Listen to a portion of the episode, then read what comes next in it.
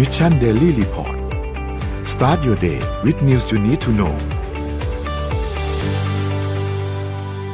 สวัสดีครับยินดีต้อนรับเข้าสู่ Mission Daily Report ประจำวันที่ 17 พฤศจิกายน 2564 นะครับ วันนี้คุณอยู่กับเรา 3 คนตอน 7 โมงถึง 8 โมงเช้า สวัสดี พี่ปิ๊ก สวัสดี พี่โทมัสครับ สวัสดีครับ สวัสดีครับ เราไม่ค่อยได้อ่านด้วยกันนะพี่สามคนเออนั่นสิสามคนนี้นะเออเออพูดมานึกได้เลยใช่น้อยน้อยมากนะ น้อยมาก ใช่ใช่ใช่น้อยมาก โอเค ค่อยๆ ไปเริ่มต้นกันครับ อัปเดตเรื่องราวลืมใส่หน้ากักากซะด้วยไม่เป็นไรนะเริ่มไปละหาคือหน้เรามีฉากกั้นหน้ากากขออภัยจริงคือรีบมากวันนี้ลงลงลงลงเข้ามาหน้กกให้พี่ปิ๊กอันหนึ่งเออ เดี๋ยวรายการจะทัวร์ลง โอเค เริ่มต้นอัปเดตตัวเลขกันก่อนเลยครับว่าเป็นอย่างไรบ้างครับ ตัวเลขการฉีดวัคซีนนะครับ อันนี้ประจำวันที่ 15 นะครับ เราฉีดวัคซีนไปได้4แสนโดสนะครับ รวมๆแล้ว 85.4 ล้านโดสนะครับเป็นเข็มที่ 1 45.4 เข็มที่ 2 37.1 และเข็มที่ 3 2.8 ล้านโดสนะครับถัดไปครับ ความคืบหน้าการฉีดวัคซีนครับตอนนี้ฉีดวัคซีนไปแล้ว 82.60%นะครับรวมๆแล้วเนี่ยก็ต้องฉีดอีกประมาณ 17.3 ล้านนะครับเราควรจะฉีดให้ได้ประมาณวันละ 3 7 8 0 0 0 นะครับ ก็คิดว่าคง ไม่มีปัญหาอะไรฉีดไล่ๆอยู่ช่วงใกล้ๆตรงนี้นะครับ แล้วก็เมื่อวานนี้ออกมาตั้งเป้าว่าจะฉีดให้ได้พื้นที่กรุงเทพมหานครเนี่ย 90%ภายในสิ้นเดือนนี้ด้วย แล้วก็ภายในเดือนหน้าก่อนปีใหม่เนี่ย ก็จะฉีดให้ได้ 100%นะครับ เหลือเวลาอีก 46 วันครับ จะหมดปี ไปดูสถานการณ์ผู้ป่วยครับ สถานการณ์ผู้ป่วยตอนนี้อยู่ในโรงพยาบาลปกติ 43,000อยู่ในโรงพยาบาลสนาม 40,000 เกือบเกือบ49,000 นะครับ เป็นผู้ป่วยอาการหนักลดลง 1 คนครับอยู่ที่ 1,775 นะครับแล้วก็ใส่เครื่องช่วยหายใจลดลง 6 คนนะครับอยู่ที่ 411 นะครับรักษาหายประมาณ 7,900 คนครับดูตัวเลขเศรษฐกิจกันบ้างครับ ดัชนีตลาดหลักทรัพย์ครับ ตอนนี้อยู่ที่ 1,644.01 นะครับ บวกขึ้นมา 0.32%นะครับ ต่างประเทศครับเริ่มต้นที่ดาวโจนส์ครับบวก 0.43%นะครับ NASDAQ ครับบวก 0.29% NYSE ครับบวก 0.20%นะครับฟุตซี่ติดลบตัวเดียวในกระดานนี้นะครับ 0.30%นะครับและห่างเสงครับบวก 1.27%เยอะกว่าเพื่อนเลยนะครับราคาน้ำมันดิบครับปรับตัวลดลงครับแต่ว่าเราเห็นตัวเลขขึ้นมาอยู่ที่ 80.50 นะครับติดลบ 0.47%นะครับแล้วก็เบนซ์ครูดออยครับ 81.99 ติดลบ 0.07%นะครับก็ราคายังขยับ ขึ้นนิดๆลงนิดๆไปเรื่อยๆอยู่ในตลอดช่วงวันนะครับสำหรับราคาน้ำมันดิบนะครับ ก็คิดว่ายังคงเห็นตัวเลขนี้ไปอีกสักพักหนึ่ง 80 ต้นๆนะครับถึง 70 ปลายๆนะครับ ราคาทองคำครับตอนนี้อยู่ที่ 1,863.19 นะครับ บวกขึ้นมา 0.02%นะครับ และคริปโตเคอเรนซีน่าจะเป็นฝันร้ายของใครหลาย ๆ คนที่ถืออยู่ในเมื่อวานนี้นะฮะ ก็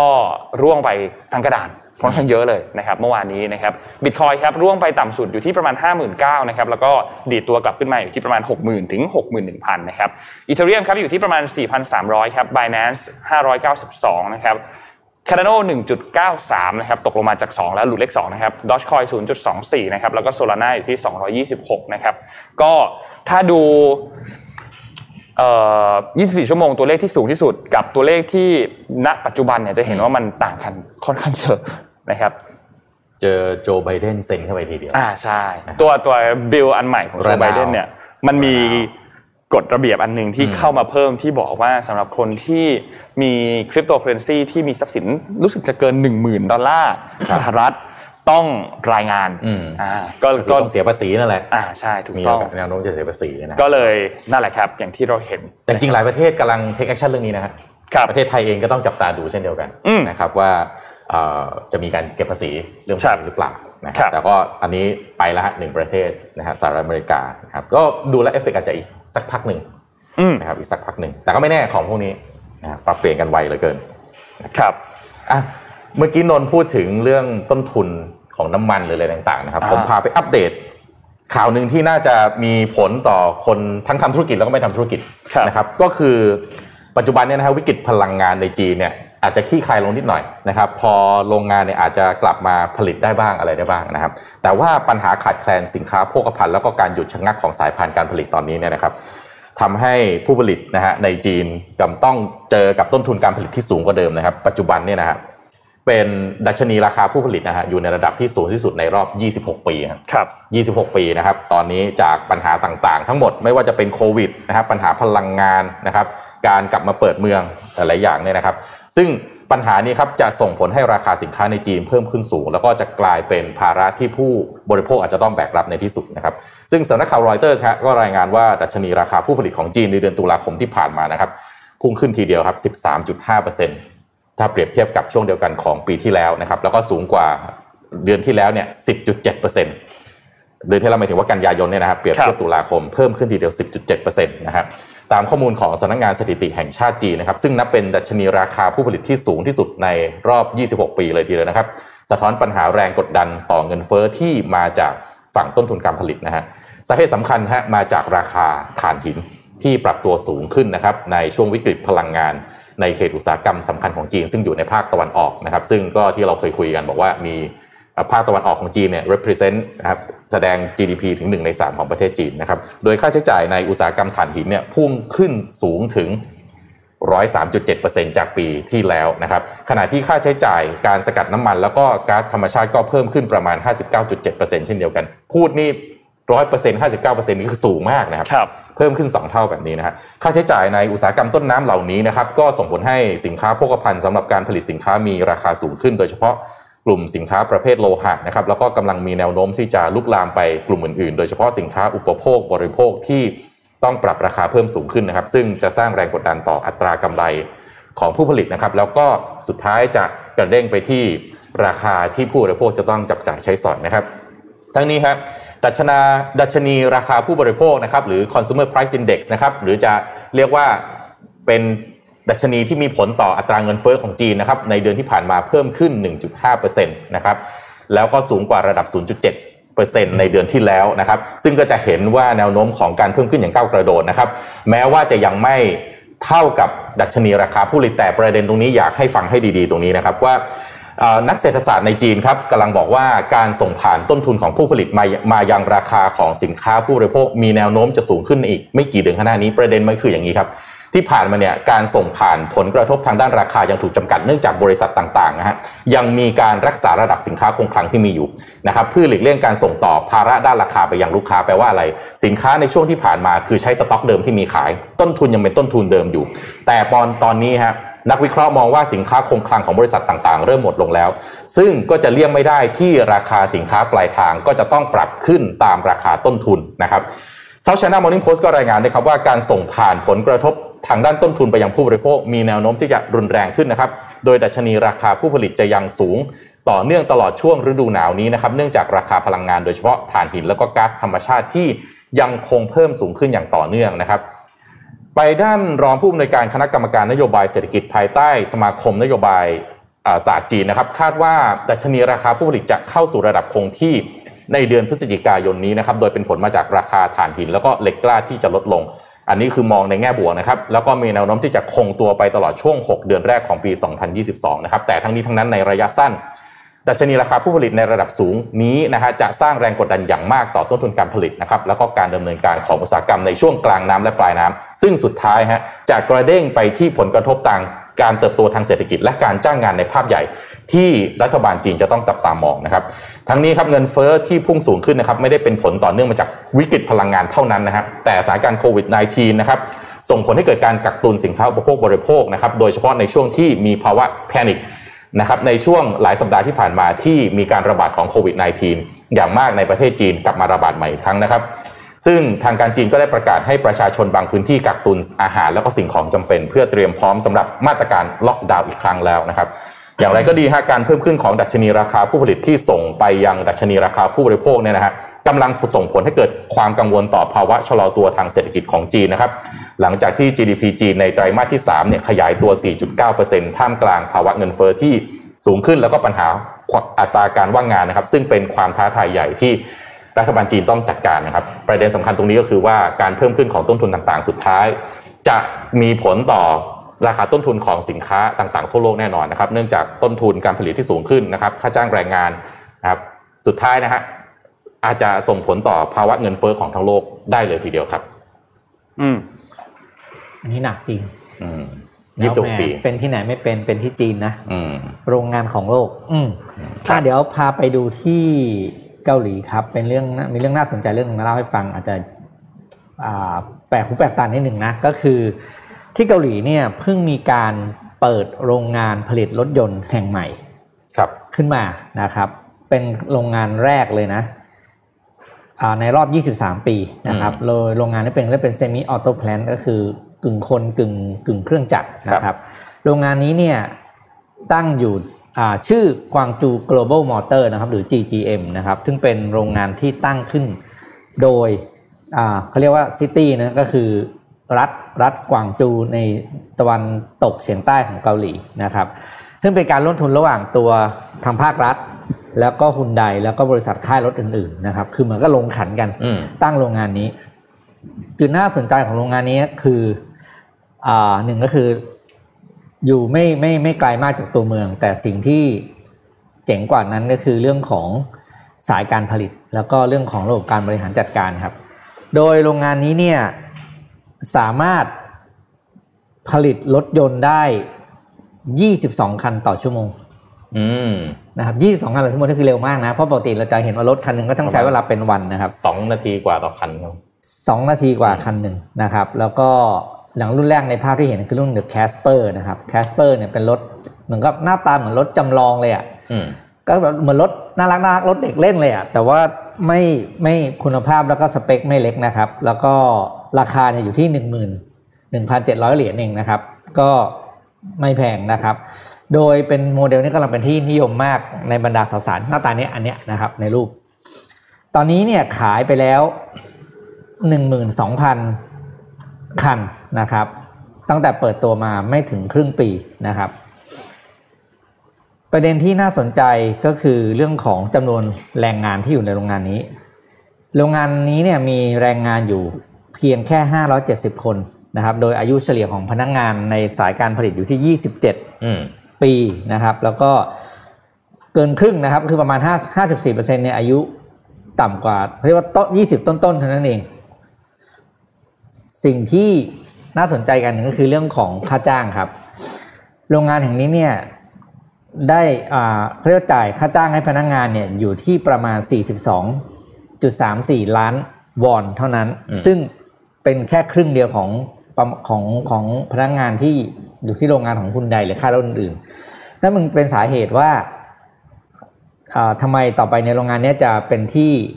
ถูกใช้งานเยอะอืมเพราะว่าผลิตได้เร็วและต้นทุนต่อคันต่ำนะครับอ๋อจ่ายค่าแรงหมายถึงว่าต้นทุนค่าแรงอ่าต้นทุนค่าแรงด้วย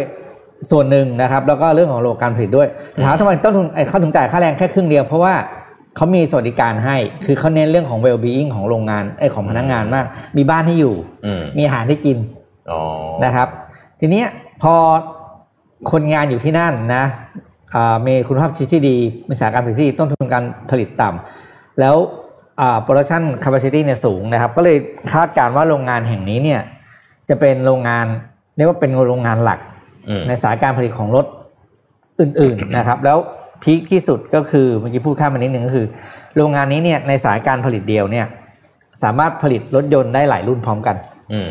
ปกติรถยนต์มันจะเป็นเหมือนที่เราเรียกแบบว่า สายการผลิตหนึ่งก็รถรุ่นหนึ่งแล้วก็ผลิตทีละอย่างครับ แต่รถแต่สายการผลิตที่เนี่ยหนึ่งสายเนี่ยผลิตรถสามรุ่นพร้อมกันได้อืมเพราะฉะนั้นเนี่ยถือว่าเป็นโรงงานที่ค่อนข้างจะอ่ามีประสิทธิภาพและเป็นโรงงานที่เป็น จะเป็นโรงงานต้นแบบต่อไป อืมนะครับ flexible ใช่อืมก็แม้กระทั่งโรงงานก็ยังมีอะไรมีเทคโนโลยีใหม่ ๆ ให้เราดูนะ อือืมมอะโอเคครับ ครับนนพามาต่อที่ยังอยู่เรื่องจีนอยู่ครับนนพามาดูการประชุมของผู้นำจีนแล้วก็สหรัฐเมื่อวานนี้นิดหนึ่งเพราะว่ามีการพูดคุยกันผ่านทาง video conference นะครับ ก็โจไบเดนครับประธานาธิบดีของสหรัฐนะครับ แล้วก็สีจิ้นผิงประธานาธิบดีของจีนนะครับ ก็มีการ พูดคุยกันผ่านทางการประชุมแบบ video conference ทางไกลเนี่ยนะครับ ก็แน่นอนว่าประเด็นที่หลาย ๆ ท่านจับตามองอยู่ก็คงหนีไม่พ้นเรื่องของการค้าแล้วก็ไต้หวันนะครับแต่จริงๆต้องบอกว่าในการประชุมครั้งนี้เนี่ยใช้เวลาประมาณ 3 ชั่วโมง แล้วก็มีการพูดคุยกันในหลายประเด็นนะครับไม่ว่าจะเป็นเรื่องของสภาพภูมิอากาศด้วย การค้าการแข่งขันต่างๆ ตลาดพลังงาน คุยเรื่องอิหร่าน เรื่องเกาหลีเหนือ เรื่องอัฟกานิสถาน เรื่องโควิด -19 เรื่องการทหาร แล้วก็เรื่องไต้หวันแล้วก็เรื่องของอาการค้านะครับ ทีนี้เปิดการประชุมมาเนี่ยหลาย ๆ ท่านก็จับตามองว่าอืมจะเป็นยังไงอืมเพราะว่าคนก็มองว่าเขาเขาจะคุยกันจริง ๆ หรอ หรือก่อนหน้านี้เนี่ยเขาอาจจะไม่ค่อยลงรอยกันเท่าไหร่อืมนะครับแต่สุดท้ายแล้วเนี่ยการเปิดประชุมก็เป็นไปอย่างราบรื่นดีนะครับเปิดประชุมมาสีจิ้นผิงก็ทักทายเหมือนบอกว่าเฮ้ยเขารู้สึกดีใจมากเลยที่ได้คุยกันวันนี้เหมือนแบบ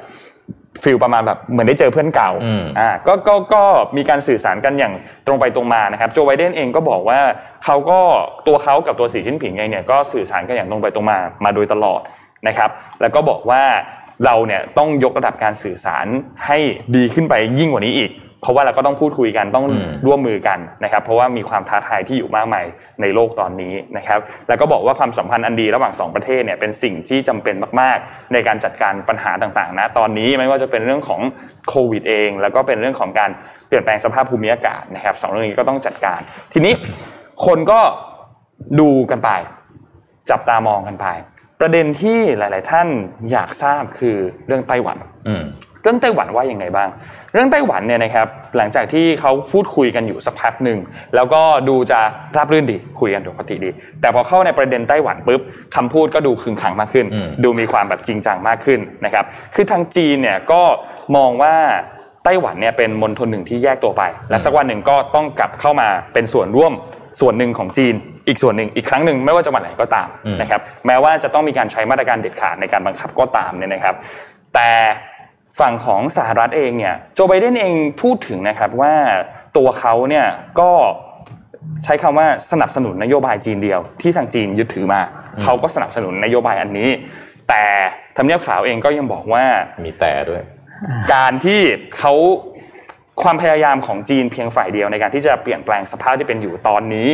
ไม่ว่าจะเป็นการทำลายสันติภาพ หรือว่าทำลายเสถียรภาพบริเวณช่องแคบไต้หวันเนี่ยตัวเขาเองก็ไม่เห็นด้วยอืมทางจีนเองเนี่ยก็บอกว่าตอนนี้เนี่ยมีทั้งกลุ่มในไต้หวันที่ต้องการที่จะแยกตัวออกมาเป็นอธิปไตย แล้วก็กลุ่มสหรัฐที่สนับสนุนให้ไต้หวันแยกตัวออกมาสีจิ้นผิงใช้คำนี้ครับเขาบอกว่าการกระทำเหล่านี้เนี่ยเป็นการกระทำที่อันตรายมากอืมๆและเป็นเหมือนการเล่นกับไฟ และใครก็ตามที่เล่นกับไฟก็จะต้องถูกเผาไหม้ นี่คือคำพูดที่ทางด้านของสำนักข่าว global time เนี่ยออกมาตีพิมพ์นะครับ ทางด้านทำเนียบขาวเองก็บอกว่าถ้าหากว่ามีการโจมตีจากจีนไปที่ไต้หวันจริง ๆ แล้วก็มีเรื่องราวอะไรเกิดขึ้นเนี่ยทางสหรัฐเองก็เคยบอกว่าจะให้การสนับสนุนไต้หวันในประเด็นอันนี้ด้วยนะครับทำให้ประเด็นอันนี้เนี่ยก็เป็นประเด็นที่น่าจะดุเดือดที่สุดในการประชุมเมื่อวานนี้นะครับ แล้วก็อาจจะยังไม่สามารถที่จะลงรอยกันได้มากนักอืมแต่ก็ จีนก็ออกลงเตือนชัดเจนว่าอย่าเล่นกับไฟนั่นแหละนะครับ ส่วนในประเด็นอื่นๆนะครับ นอกจากเรื่องไต้หวันแล้วเนี่ยทางด้านเรื่องอื่น ๆ เองเนี่ยก็มีเรื่องน่าสนใจ โจไบเดนเองมีการพูดถึงเรื่องของประเด็นสิทธิมนุษยชนที่ฮ่องกงนะครับ แล้วก็ชนกลุ่มน้อยชาวมุสลิมอุยกูร์ในเขตปกครองตนเองซินเจียงนะครับ ทางด้านจีนเองก็บอกว่าก็ สหรัฐกำลังแทรกแซงกิจการภายในอืมนะครับ ส่วนด้านการค้านะครับทางด้านเอ่อทั้งสองฝ่ายเนี่ยก็บอกว่าก็หวังว่าการค้าหลังจากนี้เนี่ยจะไม่มีการหันเหแล้วกลายเป็นแบบคู่แข่งกันแบบ ห้ามหันกันอีกแบบชัดเจนขนาดนั้นนะครับแล้วก็มีความจำเป็นที่จะต้องคุ้มครองแรงงานและอุตสาหกรรมต่าง ๆ ของอเมริกาจากการค้าและการปฏิบัติทางเศรษฐกิจที่ไม่เป็นธรรมของจีนนี่คือไบเดนพูดนะอืมส่วนสีจิ้นผิงเองก็บอกว่าเอ่อผู้นำจีนเนี่ยเขาก็เขาก็บอกว่าสหรัฐเองก็ต้องหยุดเหมือนกัน ในการใช้แนวคิดเรื่องความมั่นคงของชาติในทางที่ผิดเพื่อกดขี่บริษัทของจีนนะครับแล้วนอกจากนี้เรื่องการค้าเองก็มีเรื่องของสภาพภูมิอากาศนะครับที่มีการพูดถึงกัน ก่อนหน้านี้เนี่ยเขามีการออก ประกาศร่วมกันว่าจะร่วมมือใน COP อืม26 ใช่ไหมครับในการจัดการเกี่ยวกับเรื่องของการเปลี่ยนแปลงทางสภาพภูมิอากาศนะครับ ก็มีการพูดคุยกัน ซึ่งก็ดูแล้วไม่น่าจะเป็นปัญหาอะไรอืมนะครับ ทีนี้ผู้สื่อข่าวว่าอย่างไรบ้าง ผู้สื่อข่าวยัง BBC เองก็บอกว่าการประชุมครั้งนี้เนี่ยแสดงให้เห็นว่าทั้งจีนแล้วก็ทั้งสหรัฐเองเนี่ยก็ตระหนักว่าความสัมพันธ์ที่เป็นปรปักษ์ระหว่างสองฝ่ายในอดีตเนี่ยจะไม่ก่อให้เกิดผลดี แล้วก็อันตรายมากด้วยอืมเพราะฉะนั้นก็ควรจะ จับเขาคุยกันละอืมคุยง่ายๆนะครับเพื่อสร้างความร่วมมือในเรื่องราวต่างๆนะครับแล้วก็ภาพที่ออกมาสู่สาธารณะของการประชุมในครั้งนี้เนี่ยก็ต้องบอกว่าบรรยากาศแม้ว่าท็อปปิกจะรุนแรงอืมแต่บรรยากาศก็ก็อบอุ่นมากกว่าที่คิดนะครับมากกว่าที่หลาย ๆ ฝ่ายคาดการณ์กันไว้เยอะพอสมควรนะครับแล้วก็ดูเหมือนว่าเป็นความพยายามของทั้งสองฝ่ายจริง ๆ ที่ต้องการที่จะ จัดการปรับปรุงเรื่องของความสัมพันธ์ให้ดียิ่งขึ้นมากกว่านี้ เพื่อสร้างความเปลี่ยนแปลงในเวทีโลกนะครับ นี่ก็เป็นการประชุมเมื่อวานนี้เป็นไฮไลท์สั้น ๆ เท่านั้นนะครับ จริงๆ ยังมีประเด็นอื่นๆที่น่าสนใจอีกเยอะแยะมากๆ แต่ว่ามันก็ค่อนข้างยาวเนาะเพราะว่าประชุมนี้ก็ประชุมกันทั้งหมด 3 ชั่วโมง หลังจากนี้ก็น่าจะมีการพูดคุยกันอีกในอนาคตนะครับ อาจจะไม่ได้เป็นการประชุมผ่านอย่างนี้ชัดเจนมากขนาดนั้น แต่ก็คงพูดคุยกันผ่านตัวแทนเรื่อยๆนะครับ ก็หวังว่าจะเห็นภาพอะไรต่างๆที่ ดีขึ้นเรื่อยๆสำหรับความสัมพันธ์ของสองประเทศนี้ครับถ้าไปดูความเคลื่อนไหวของประเด็นนี้ที่หลายๆสำนักข่าวติดตามนะครับทางฝั่งสหรัฐอเมริกาเองเนี่ยหมายถึงสื่อทางฝั่งอเมริกานะก็ค่อนข้างส่งสัญญาณในเชิงบวกนะครับก็บอกว่าเป็นการลด tension คือลดความตึงเครียดนะครับที่ต้องบอกว่าความสัมพันธ์ระหว่างสองประเทศนี้เนี่ยค่อนข้างจะตึงเครียดมาก ๆ ในรอบหลายสิบปีนะครับเนื่องจากประเด็นไต้หวันเป็นหลักนะครับเทรดวอลเนี่ยต้องบอกว่าก็ยังมีอยู่ แต่บางลงไปเยอะมาก พอมีประเด็นไต้หวันขึ้นมา แล้วก็มีการส่งเครื่องบินบ้างอะไรไปบ้าง เพราะฉะนั้นการมี virtual summit อันนี้เนี่ยนะฮะก็ค่อนข้างจะส่งผลในเชิงบวกต่อสภาพความรู้สึกนะครับของคนที่จับตาดูเรื่องนี้อยู่นะครับนี้แต่ว่าประเด็นที่น่าสนใจก็คือว่าการพูดคุยเนี่ยหลายสื่อก็บอกว่า offer no breakthrough ก็คือจริง ๆ แล้วเหมือนกับเป็นการพูดคุยลดภาวะความกดดัน ได้มาเจอกันบ้างแบบว่า face to face ไม่ได้เจอแบบตัวเป็นๆนะเป็น virtual summit แต่จริงๆแล้วเนี่ยสาระทั้งหมดของการประชุมเนี่ยยังไม่ได้มองเห็น breakthrough หรือการทางออกได้ solution solution ที่มันจะตกลงกันได้ อย่างเช่นประเด็นเรื่องของไต้หวัน ซึ่งก็เห็นชัดเจนว่าสหรัฐอเมริกาก็คงไม่ยอมที่จะให้ไต้หวันกลับไปอยู่จีน แบบง่ายๆแน่นอนเนื่องจากว่า supply chain นะครับของสินค้าหลายอย่างในสหรัฐอเมริกาเนี่ยผูกติดกับไต้หวันอยู่ก็คือตัว semiconductor ในขณะที่จีนเองอันนี้ไม่ต้องพูดถึงเลยฮะจีนก็ไม่ยอมเหมือนกันจีนเองพร้อมที่จะสูญเสียอะไรหลายอย่างได้เพื่อที่จะปกป้องไว้ว่าไต้หวันจะต้องเป็นส่วนหนึ่งของจีนนะครับเพราะฉะนั้นเองเราจะในหลายๆข่าวที่เรามานำเสนอใน Mission Daily Report เนี่ยจีนเองส่งสัญญาณเตือนสหรัฐอเมริกาเสมอว่า ถ้ามีการส่งสัญญาณที่ผิดผิดรองสัญญาณออกไปในประเด็นของไต้หวันสหรัฐอเมริกาจะต้องจ่ายใน ค่าใช้จ่ายหรือต้นทุนที่สูงมากอย่างคาดไม่ถึง เพราะฉะนั้นสหรัฐเองก็เลยพยายามที่จะระแวดระวังนะฮะรักษารักษาทรงไว้ด้วยนะครับในการที่จะวิพากษ์วิจารณ์เลยแต่ก็ยังมีการปล่อยยุทธวิธีทางทหารออกไปบ้างเพื่อที่จะยังแสดงสัญญาณุภาพอยู่นะครับ เพราะฉะนั้นเราเห็นภาพของ virtual summit นะฮะถ้ามองในมุมที่นักวิเคราะห์มองเนี่ยเป็นภาพของการที่เหมือนกับหัวหน้าแก๊งทั้งสองฝ่ายมาเจอกันนะครับ แต่ว่า ไม่ได้หมายความว่าจะไม่หยิบอาวุธขึ้นมาครับถ้าผิดหูเมื่อไหร่ปั๊บมีโอกาสเปลี่ยนร่างกันได้ทันทีนะครับ คือพูดคุยกันก็โอเค คุณอยู่ส่วนแอเรียของคุณผมอยู่แอเรียของผม แต่ก้าวขาผิดเมื่อเมื่อไหร่ปั๊บควักอาวุธได้ทันทีนะครับ อันนี้คือมุมมองของอันนี้แบบเหมือนผมสรุปมาให้นะฮะข่าวไม่ได้เขียนแบบนี้ แต่ผมสรุปภาพแล้วก็เปรียบเทียบเพื่อให้คุณผู้ฟังเนี่ย ได้เห็นภาพว่าตอนนี้จีนกับสหรัฐอเมริกาหลังจาก virtual summit เป็นอย่างไรบ้าง อ่าเดี๋ยวพาไปดูเรื่องราวเกี่ยวกับช้อปปีบ้างนะครับ สาวกช้อปปีน่าจะสนใจเรื่องนี้นะครับ มี update performance ของช้อปปีมาให้ฟังนะครับ ว่าช็อปช้อปปีล่าสุดเป็นยังไงบ้างนะครับ ก็ Nikkei Nikkei Asia นะครับ ก็สรุปวิเคราะห์ตัวช้อปปีมาให้ฟังว่า performance ล่าสุดเป็นยังไงนะครับ โดยเขาบอกว่าช้อปปีเนี่ยกำลังขยาย ธุรกิจเข้าสู่ภูมิภาคใหม่ก็คือยุโรปอินเดียนะครับแล้วก็ในสหรัฐอเมริกา แล้วก็เรียกว่าเป็นที่จับตามองอย่างมากในสายตาของนักลงทุนนะครับ เนื่องจากมีการเติบโตค่อนข้างสูงนะครับ คือตัว Shopee เนี่ยหรือตัวย่อชื่อ SEA เนี่ยนะครับเขาอยู่ในตลาดหลักทรัพย์นิวยอร์กอยู่แล้วนะครับ แล้วมีมูลค่าสูงสุดนะครับ เมื่อเดือนตุลาคมเนี่ยอยู่ที่ สองแสนล้านเหรียญสหรัฐนะครับแล้วล่าสุดก็เมื่อวันศุกร์ที่ผ่านมาก็หย่อนลงมานิดนึง ล่าสุดอยู่ที่หนึ่งหมื่นเนี่ยนะหนึ่งแสนแปดหมื่นแปดพันล้านเหรียญสหรัฐนะครับ โดยเป็นบริษัทที่มูลค่าสูงสุดของ Southeast Asia ที่ list อยู่ในตลาดหลักทรัพย์นิวยอร์กนะครับ ซึ่งขณะนี้มูลค่าธุรกิจเนี่ยก็ขยับเข้าใกล้อาลีบาบาแล้วก็ Tencent เข้าไปเรื่อยๆแล้วนะครับ โดยล่าสุดนะครับ ผลประกอบการออกมาขาดทุนอยู่ที่ 573 ล้านเหรียญนะครับในช่วงไตรมาสที่ 3 ของปี 2021 ที่ผ่านมา ซึ่งขาดทุนมากกว่าช่วงเดียวกันของปีก่อนที่ขาดทุนอยู่ที่ 420 ล้านเหรียญนนะครับแต่รายได้เพิ่มขึ้น 122เปอร์เซ็นต์นะครับเป็น 2.68 พันล้านเหรียญนนะครับ ก็ถ้าใครเห็นว่าทำไมเขาขาดทุนทุกปีทุกปี แต่ ถ้าดูกราฟนี้จะเข้าใจว่าผลประกอบการเขาดีขึ้นเรื่อยๆนะ เพราะว่าปริมาณจำนวนตัวเลขที่ขาดทุนต่อยอดขาย เปอร์เซ็นต์มันน้อยลงเรื่อยนะครับ แล้ววันหนึ่งเนี่ยพอไอตัวสีน้ำเงินกราฟมันขึ้นไปถึงจุดหนึ่งปุ๊บเนี่ยอืมเส้นสีฟ้ามันจะหายไปอืมคือกำเรียกว่ายอดขายมากพอที่จะ cover ส่วนขาดทุนแล้วนะครับ ทีนี้สิ่งที่ น่าสนใจในใน move ต่อไปของ s h อ p e e ในปี 2022 คือกำลังจะขายขยายเข้าสู่ตลาดใหม่ก็คือโปแลนด์สเปนฝรั่งเศส แล้วก็อินเดีย แล้วก็อีกรวมอีก 11 ประเทศย่อยๆนะครับ ถามว่าทำไม s h อ p e e ถึงกลับมากำไรในเอ้ยไม่ใช่กำไร มีผลประกอบการที่ดีขึ้นโดยเฉพาะยอดขายที่เพิ่มขึ้นนะครับ ส่วนหนึ่งมาจากธุรกิจเกมครับเกม ที่เขาเรียกว่าธุรกิจอ่าบิวเขาเรียกว่าการีนาซึ่งหัวหอกของค่ายนี้ก็คือ Free Fire ครับนะครับซึ่งเป็นเกมที่ ได้รับความนิยมมากๆนะครับ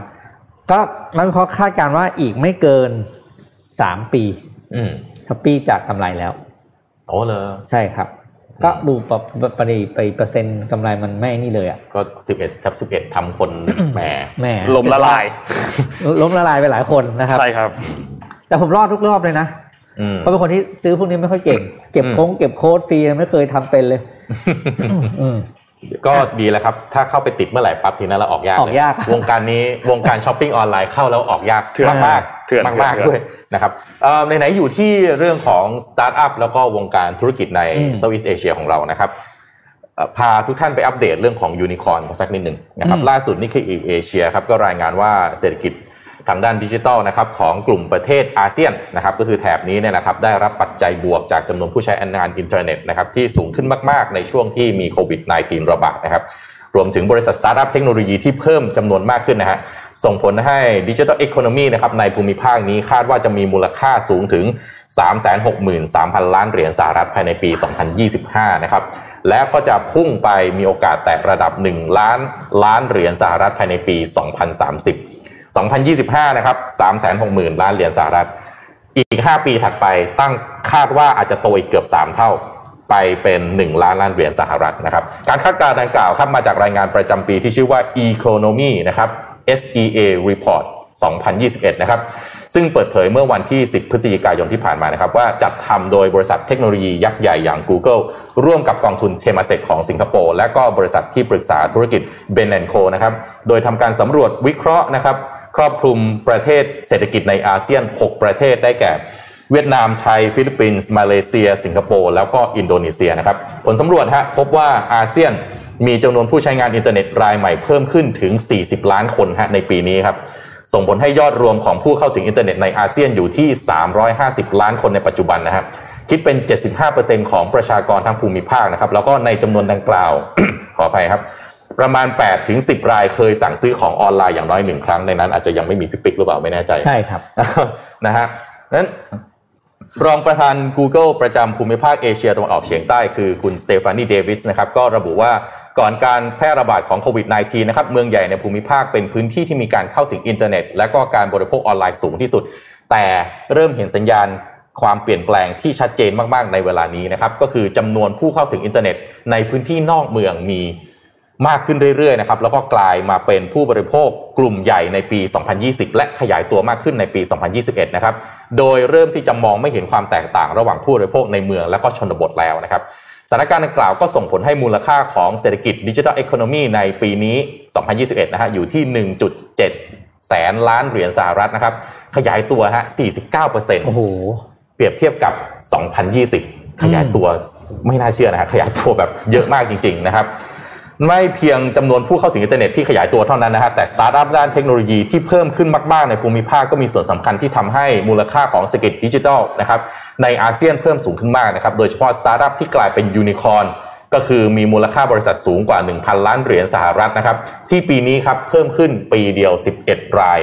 ส่งผลให้ปัจจุบันอาเซียนมียูนิคอร์นรวมแล้ว 23 รายนะครับยูนิคอร์นหน้าใหม่ที่เกิดขึ้นก็คือถ้าที่ประเทศไทยเรามี Bitkub อ่านะฮะมี Flash ใช่ไหมฮะครับอ่าอ่า ถ้าตามบทวิเคราะห์เลยเนี่ยมี Carro นะครับแพลตฟอร์มขายสินรถมือสองนะครับ Ninja Van นะฮะผู้ให้บริการขนส่งพัสดุนะฮะทั้งสองรายนี้เป็นสตาร์ทอัพของสิงคโปร์ต้องบอกว่าสิงคโปร์นี่เขา incubate หรือมีการสร้าง จะเรียกว่าอะไรสตาร์ทอัพได้ค่อนข้างดีนะฮะแต่ละแพลตฟอร์มที่ออกมาเนี่ย ค่อนข้างจะโดนใจทีเดียวนะฮะขณะที่บริษัทเทคโนโลยียักษ์ใหญ่นะครับ Grab GoTo นะครับก็ยังเป็นที่จับตาของนักลงทุนทั่วโลกนะครับรวมถึงเมื่อกี้ที่ปิ๊กที่พี่ปิ๊กได้อธิบายไปแล้วนะครับ Sea Group ฮะยักษ์เทคโนโลยีของสิงคโปร์ที่กลายเป็นบริษัทที่มาแรงด้วยมูลค่าตลาดหรือ Market Cap ถึง 2 แสนล้านเหรียญสหรัฐจากการเป็นเจ้าของแพลตฟอร์มที่เรียกว่าก็ยอดนิยมหลายอันนะครับ ไม่ว่าจะเป็นเกมออนไลน์อย่าง Garena แล้วก็ช้อปปิ้งออนไลน์อย่าง Shopee นะครับ ก็กระแสเงินทุนของนักลงทุนทั่วโลกในสตาร์ทอัพเทคโนโลยีของอาเซียนครับพุ่งสูงเป็นประวัติการณ์นะครับ โดยมูลค่าข้อตกลงทางธุรกิจในบริษัทเทคโนโลยีของอาเซียนในช่วง 6 เดือนแรกเท่านั้นของปีนี้นะครับ อยู่ที่ 11,500 ล้านเหรียญสหรัฐนะครับ เพิ่มขึ้น 65%เทียบกับช่วงเดียวกันของปีที่แล้วนะครับ แล้วก็เกือบเท่ากับมูลค่ารวมของข้อตกลงตลอดทั้งปี 2020 ที่ 11,600 ล้านเหรียญสหรัฐ แปลว่าครึ่งปีนี้ เท่ากับทั้งปีของปีที่แล้วไปแล้วอืมนั่นคือมูลค่าของเงินลงทุนที่ไหลเข้ามาในเศรษฐกิจดิจิทัลทั้งหมดในภูมิภาคนี้นะครับ เพราะฉะนั้นทั้งหมดทั้งมวลนี้อาเซียนอาจจะเป็นอีกหนึ่งหมุดหมายหรือเปล่าในการที่อีกจะเป็น the new Silicon Valley ของโลกนี้ได้ไหม เป็นอะไรที่น่าสนใจอย่างน้อยมาในภูมิภาคนี้เนี่ย ประเทศไทยเราก็ยังได้อานิสงส์บ้างแหละอ่าใช่ใช่แต่อีกแง่หนึ่งประเทศไทยเราก็ต้องมองเช่นเดียวกัน นะครับตอนนี้เขาสำรวจ 6 ประเทศหลักๆ ในภูมิภาคนี้ ประเทศไทยเรามี ecosystem นะครับระบบนิเวศที่เกื้อหนุนที่จะให้สตาร์ทอัพมันเติบโตได้เร็วๆทันประเทศอื่นด้วยหรือเปล่านะครับก็ต้องฝากนะครับผู้ที่ทั้งคนที่ทำทั้งคนที่เป็นผู้สนับสนุนนะก็คงต้องเดินไปด้วยกันนะครับครับพาไปต่อครับกับวันนี้วันพุธ เจ็ดโมงครึ่งแบบนี้ก็ต้องมี Money Mission by SCB นะครับภารกิจรอบรู้เรื่องเงินทองนะครับช่วงปลายปีแบบนี้เรามีแท็กติกอันหนึ่งมาแนะนำกันนะครับเรามีเทศกาลกันเยอะมาก มีทั้งคริสต์มาสมีทั้งปีใหม่นะครับแล้วก็อย่าลืมเทศกาลการคำนวณการลดหย่อนภาษีด้วยอ่าเพราะว่าช่วงสิ้นปีแบบนี้เนี่ยหลาย ๆ ท่านต้องเสียภาษีกันอยู่แล้วนะครับแล้วก็อยากที่จะเสียให้คุ้มค่าที่สุดคุ้มค่าที่สุดใช้คำทั้งสองมุมเลยก็คือ ทั้งมุมว่าเราเสียภาษีลดหย่อนภาษีได้ และทั้งมุมว่าในการนำภาษีไปใช้นะครับโอเค ในมุมของการลดหย่อนภาษีนะครับก็มี tips and tricks นะครับที่มาแชร์กันนอกเหนือจากพวก RMF แล้วก็ SSF นะครับรวมถึงเรื่องของการบริหารจัดการภาษีนะครับมันมีคำถามอันหนึ่งที่หลาย ๆ ท่านสงสัย เวลาลงทุนในกองทุนต่าง ๆ เนี่ยก็มีเงินปันผล บางกองทุนมีเงินปันผล หุ้นบางตัวมีเงินปันผลใช่ไหมครับหนึ่งในคำถามยอดฮิตคือเงินปันผลต้องเสียภาษีไหมนะครับ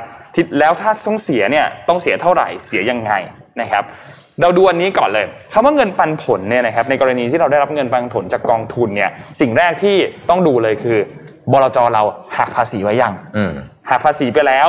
เราก็ไม่ต้องเสียแล้วโอเคแต่ถ้ายังไม่ได้หักต้องมาดูกัน นะครับโดยปกติแล้วเนี่ยเวลาเราไปเปิดกองทุน หรือไปทำคำสั่งซื้อกองทุนต่างๆเนี่ยเขาจะมีให้เราติ๊กเลือกเลยว่าจะให้หลักเลือกหักภาษีหน้าที่จ่ายไว้เลยไหมถ้าติ๊กว่าหักเขาก็จะหัก 10%ของเงินปันผลที่เราจะได้รับไว้เลยนะครับแต่เราไม่แน่ใจว่าตอนนั้นเราติ๊กไปหรือไม่ได้ติ๊กก็โทรไปสอบถามกับบลจได้นะครับซึ่งสมมติหักไปแล้วเนี่ยก็อย่างที่บอกเลยก็คือ ใช้สิทธิ์ final tax ไปแล้วนะครับ อธิบายแบบง่ายๆ คือ final tax เนี่ยมันคือการที่เราจ่ายภาษีหักหน้าที่จ่ายไปเลย 10%แล้วไม่ต้องเอารายได้จากเงินปันผลไปคิดภาษีอีกรอบหนึ่งนะครับ แต่ใครก็ตามที่ยังไม่ได้ให้บลจหักภาษีหน้าที่จ่ายไว้ ก็ต้องนำเงินเงินนั้นเนี่ยไปรวมกับภาษีแล้วก็รายได้อื่น ๆ ของตัวท่านด้วยนะครับ ส่วนถ้าเป็นเงินปันผลจากหุ้นนะครับเขาจะทำการหัก 10%หน้าที่จ่ายอยู่แล้ว อันนี้ไม่ต้องห่วง ถ้าหุ้นหักไปเลย กองทุนไปเช็ค แต่ละกองทุนนะครับ ทีนี้ขั้นตอนต่อมาครับพอเราเสียภาษีนะหักนะที่จ่ายไปแล้วเนี่ยก็ต้องมาดูว่าฐานภาษีของเราเนี่ยต้องเสียเท่าไหร่นะครับ โดยปกติแล้วภาษีนะหักที่จะหัก ณที่จ่ายเนี่ยจะถูกหักไว้ 10%นะครับซึ่งเราสามารถใช้สิทธิ์ final tax ได้ แต่ถ้าว่าถ้าฐานภาษีอยู่ที่ 5%หรือว่ารายได้สุทธิทั้งปีเนี่ยอยู่ที่ประมาณ 1 5 0 0 0 0ถึง3 0 0 0 0 0 บาทเนี่ยอันนี้แนะนำว่าให้เอาเงินปันผลอันนั้นเนี่ยเอาไปรวมคิดภาษีปลายปีทีเดียวเลย จะดีกว่า เพราะว่าฐานภาษีเราเสียแค่ห้าเปอร์เซ็นต์ทำไมต้องไปโดนหักสิบเปอร์เซ็นต์ด้วยนะครับวิธีนี้ก็จะทำให้เรา เขาเรียกว่าประหยัดภาษีที่จะต้องจ่ายเนี่ยจากปันผลไปได้นะครับ แต่ถ้าบลจหักไปแล้ว หรือในกรณีที่หุ้นมันถูกหักไปตั้งแต่แรกแล้วเนี่ยเราก็สามารถทำเรื่องขอคืน 5%ที่เราหักได้นะครับ แต่ว่าถ้าหากว่าฐานภาษีเราอยู่มากกว่า 10% 10%ขึ้นไปเนี่ยก็แนะนำว่าหัก 10%ไปตั้งแต่แรกเลยนะครับเพราะไม่เช่นนั้นเนี่ยปลายปีอาจจะต้องเสียภาษีปันผลเพิ่มขึ้นไปอีกนะครับสรุปก็คือเงินปันผลที่เราได้จากหุ้นหรือได้จากกองทุนรวมเนี่ยนะครับถือเป็นรายได้ที่เราต้องเสียภาษี แต่ว่าเงินปันผลเนี่ยเป็นเงินที่ได้สิทธิพิเศษอันหนึ่งที่เราเรียกว่า final tax นะครับดังนั้นเลือกได้ว่าจะใช้สิทธิ์หรือเปล่าก็ดูจากฐานภาษีของเรานะครับสองครับสามีภรรยาครับยื่นแยกหรือยื่นรวมดีนะครับอันนี้เป็นทริคสำหรับคนที่แต่งงานแล้วแล้วก็จดทะเบียนสมรสนะครับสำหรับสามีภรรยาที่รายได้ในปีนั้นทั้งคู่เนี่ยนะครับแนะนำให้ลองพิจารณาดูก่อน แล้วก็คำนวณว่ายื่นแบบรวม หรือยื่นแบบแยกแบบไหนจะช่วยประหยัดภาษีได้มากกว่า เราไปดูแบบแยกกันก่อนถ้าสมมุติว่าเราแยกกันยื่นภาษีนะครับ วิธีนี้เนี่ยเหมาะกับคู่สมรสที่มีฐานภาษีแบบเดียวกันฐานภาษีเท่ากันเลย เนื่องจากว่ายื่นภาษีแล้วเนี่ยจะทำให้รายได้สุทธิเพิ่มขึ้นทำให้ต้องเสียภาษีเพิ่มขึ้นไปอีกขั้นหนึ่ง เช่นสมมุติว่า ตัวสามีมีรายได้สุทธิอยู่ที่ 4 5 0 0 0 0 บาท ภรรยามีรายได้สุทธิอยู่ที่ 4 0 0 0 0 0 บาทนั่นหมายความว่าทั้งคู่อยู่ในฐานภาษี 10%นะครับ พอแยกยื่นภาษีเนี่ย สามีก็จะจ่าย 45,000 บาท ส่วนภรรยาจ่ายภาษี 40,000 บาท รวมแล้วเสียภาษีคือ 85,000 บาท แต่ถ้าสมมุติว่าเอารายได้มารวมกันสามารถใช้สิทธิ์ยกเว้นเงินได้เนี่ย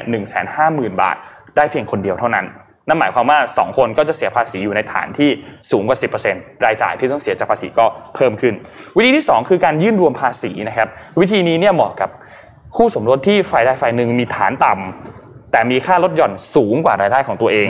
ดังนั้น พอนำรายได้สองคนมารวมกันแล้วเนี่ยก็จะสามารถใช้สิทธิ์ลดหย่อนภาษีได้เต็มที่มากขึ้นนะครับตัวอย่างเดิมเลยนะครับสามีมีรายได้4 0 0 0 0 4 5 0 0 0 0ลดหย่อนได้ 50,000 บาท ส่วนภรรยามีรายได้ 200,000 บาท แต่มีค่าลดหย่อนได้